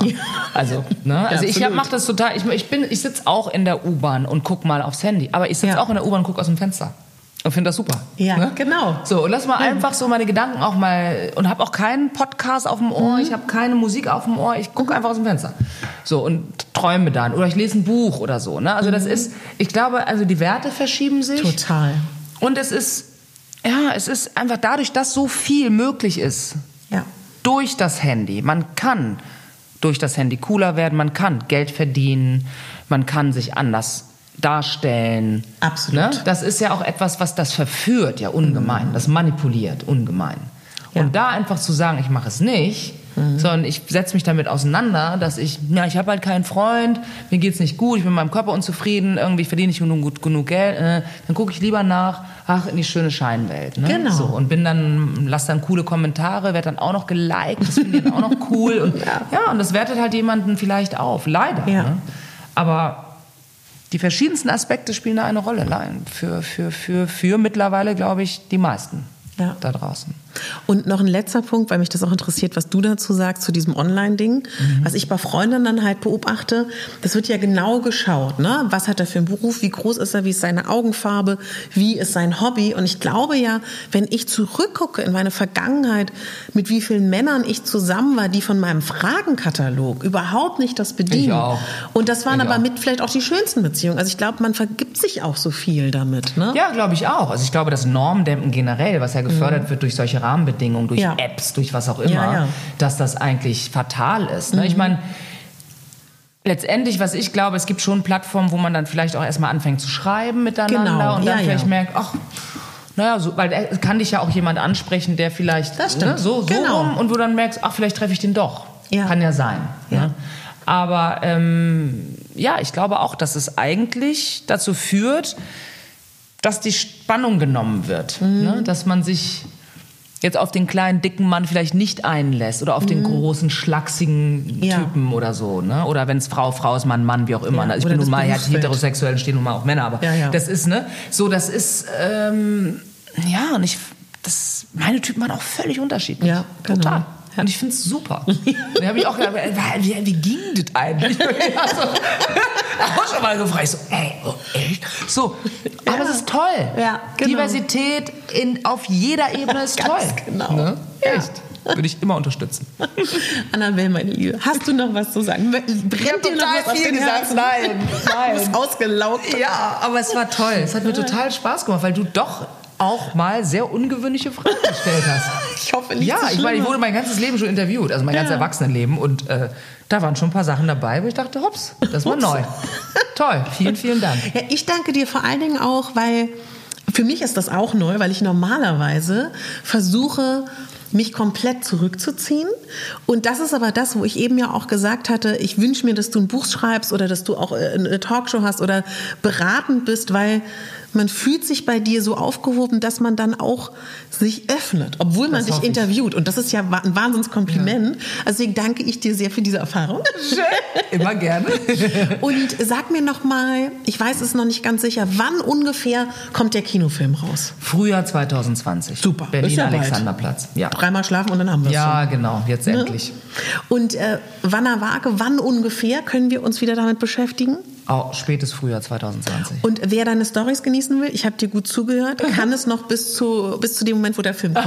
Nee, ich werde es vielleicht, vielleicht anders dosieren. Ich weiß Ja. nicht. Aber ich glaube, es werden sich vielleicht ein paar Dinge verändern. Ich weiß noch nicht, in welche Richtung. Vielleicht werde ich auch noch mehr wachsen. Vielleicht ist es dann Ja, auf einmal genau. kriegt es. Kann auch sein. Aber ich, es werden sich auf jeden Fall irgendwie ein paar Dinge verändern. Also ich fand dich unfassbar offen, dafür danke ich dir auch. Sehr gerne. Folgt Annabelle und ähm, man kann dich, also es klingt immer so blöd, aber wenn man Interesse hat, kann man deine, einfach auf deine Homepage gehen und deine ähm, Agenturen fragen. Du moderierst auch breite Themengebiete. Du fuchst dich in alles rein, Fall. ne? Auf jeden Fall. Man sieht da auch zum Beispiel vom ZDF Tanzwelten. Da habe ich Mhm. ja ähm, zwei große Dokumentationen, kann man eigentlich sagen, über Tänze gemacht. Da war ich in den USA für Swing. Ich war aber auch in Sevilla für Flamenco und so weiter. Und Mhm. da erzähle ich aus der, ja, aus der Sicht des, der Protagonistin, die das halt erlebt. Ja. Also ich bin, da, ich bin für, für alle möglichen Themen auch offen. Mhm. So. Und auch, da kann man sich, glaube ich, auch ein ganz gutes Bild von mir persönlich, wie ich wirklich als private Frau auch bin, Ja. machen, indem man einfach da mal äh, auf die Mediathek geht und sich diese Tanzwelten beim ZDF mal anschaut. Und darüber haben wir nicht geredet, aber was mir aufgefallen ist, du hast ja auch irgendwann mal gesagt, du kannst theoretisch auch Bildredaktion einrichten, ähm, Kabel, weil du hast eben so schön Als unsere Autodidaktin kann man das ja, ja. also du kannst, man kann dich auch als Komplettpaket buchen. Ja. Nein, lieber nicht. Nein, ich bleib lieber doch lieber, ich bleib doch lieber bei Sprache. Sprache in allen Formen ist eher so mein Geschäft. Sehr gut. Ich danke dir sehr, Annabelle. Sehr gerne. Ich danke dir.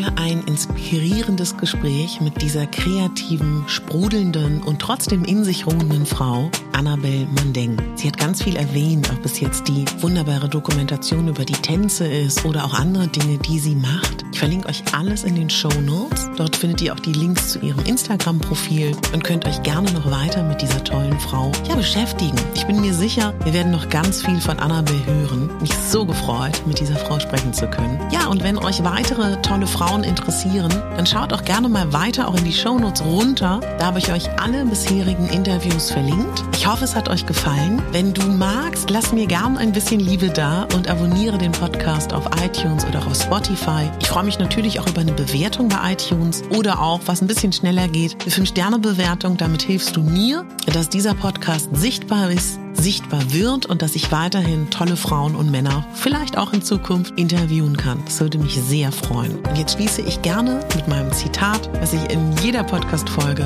nochmal formuliere, weil ich das so wichtig finde. Du, meine Liebe, mein Lieber, bist die Hauptdarstellerin in deinem Leben.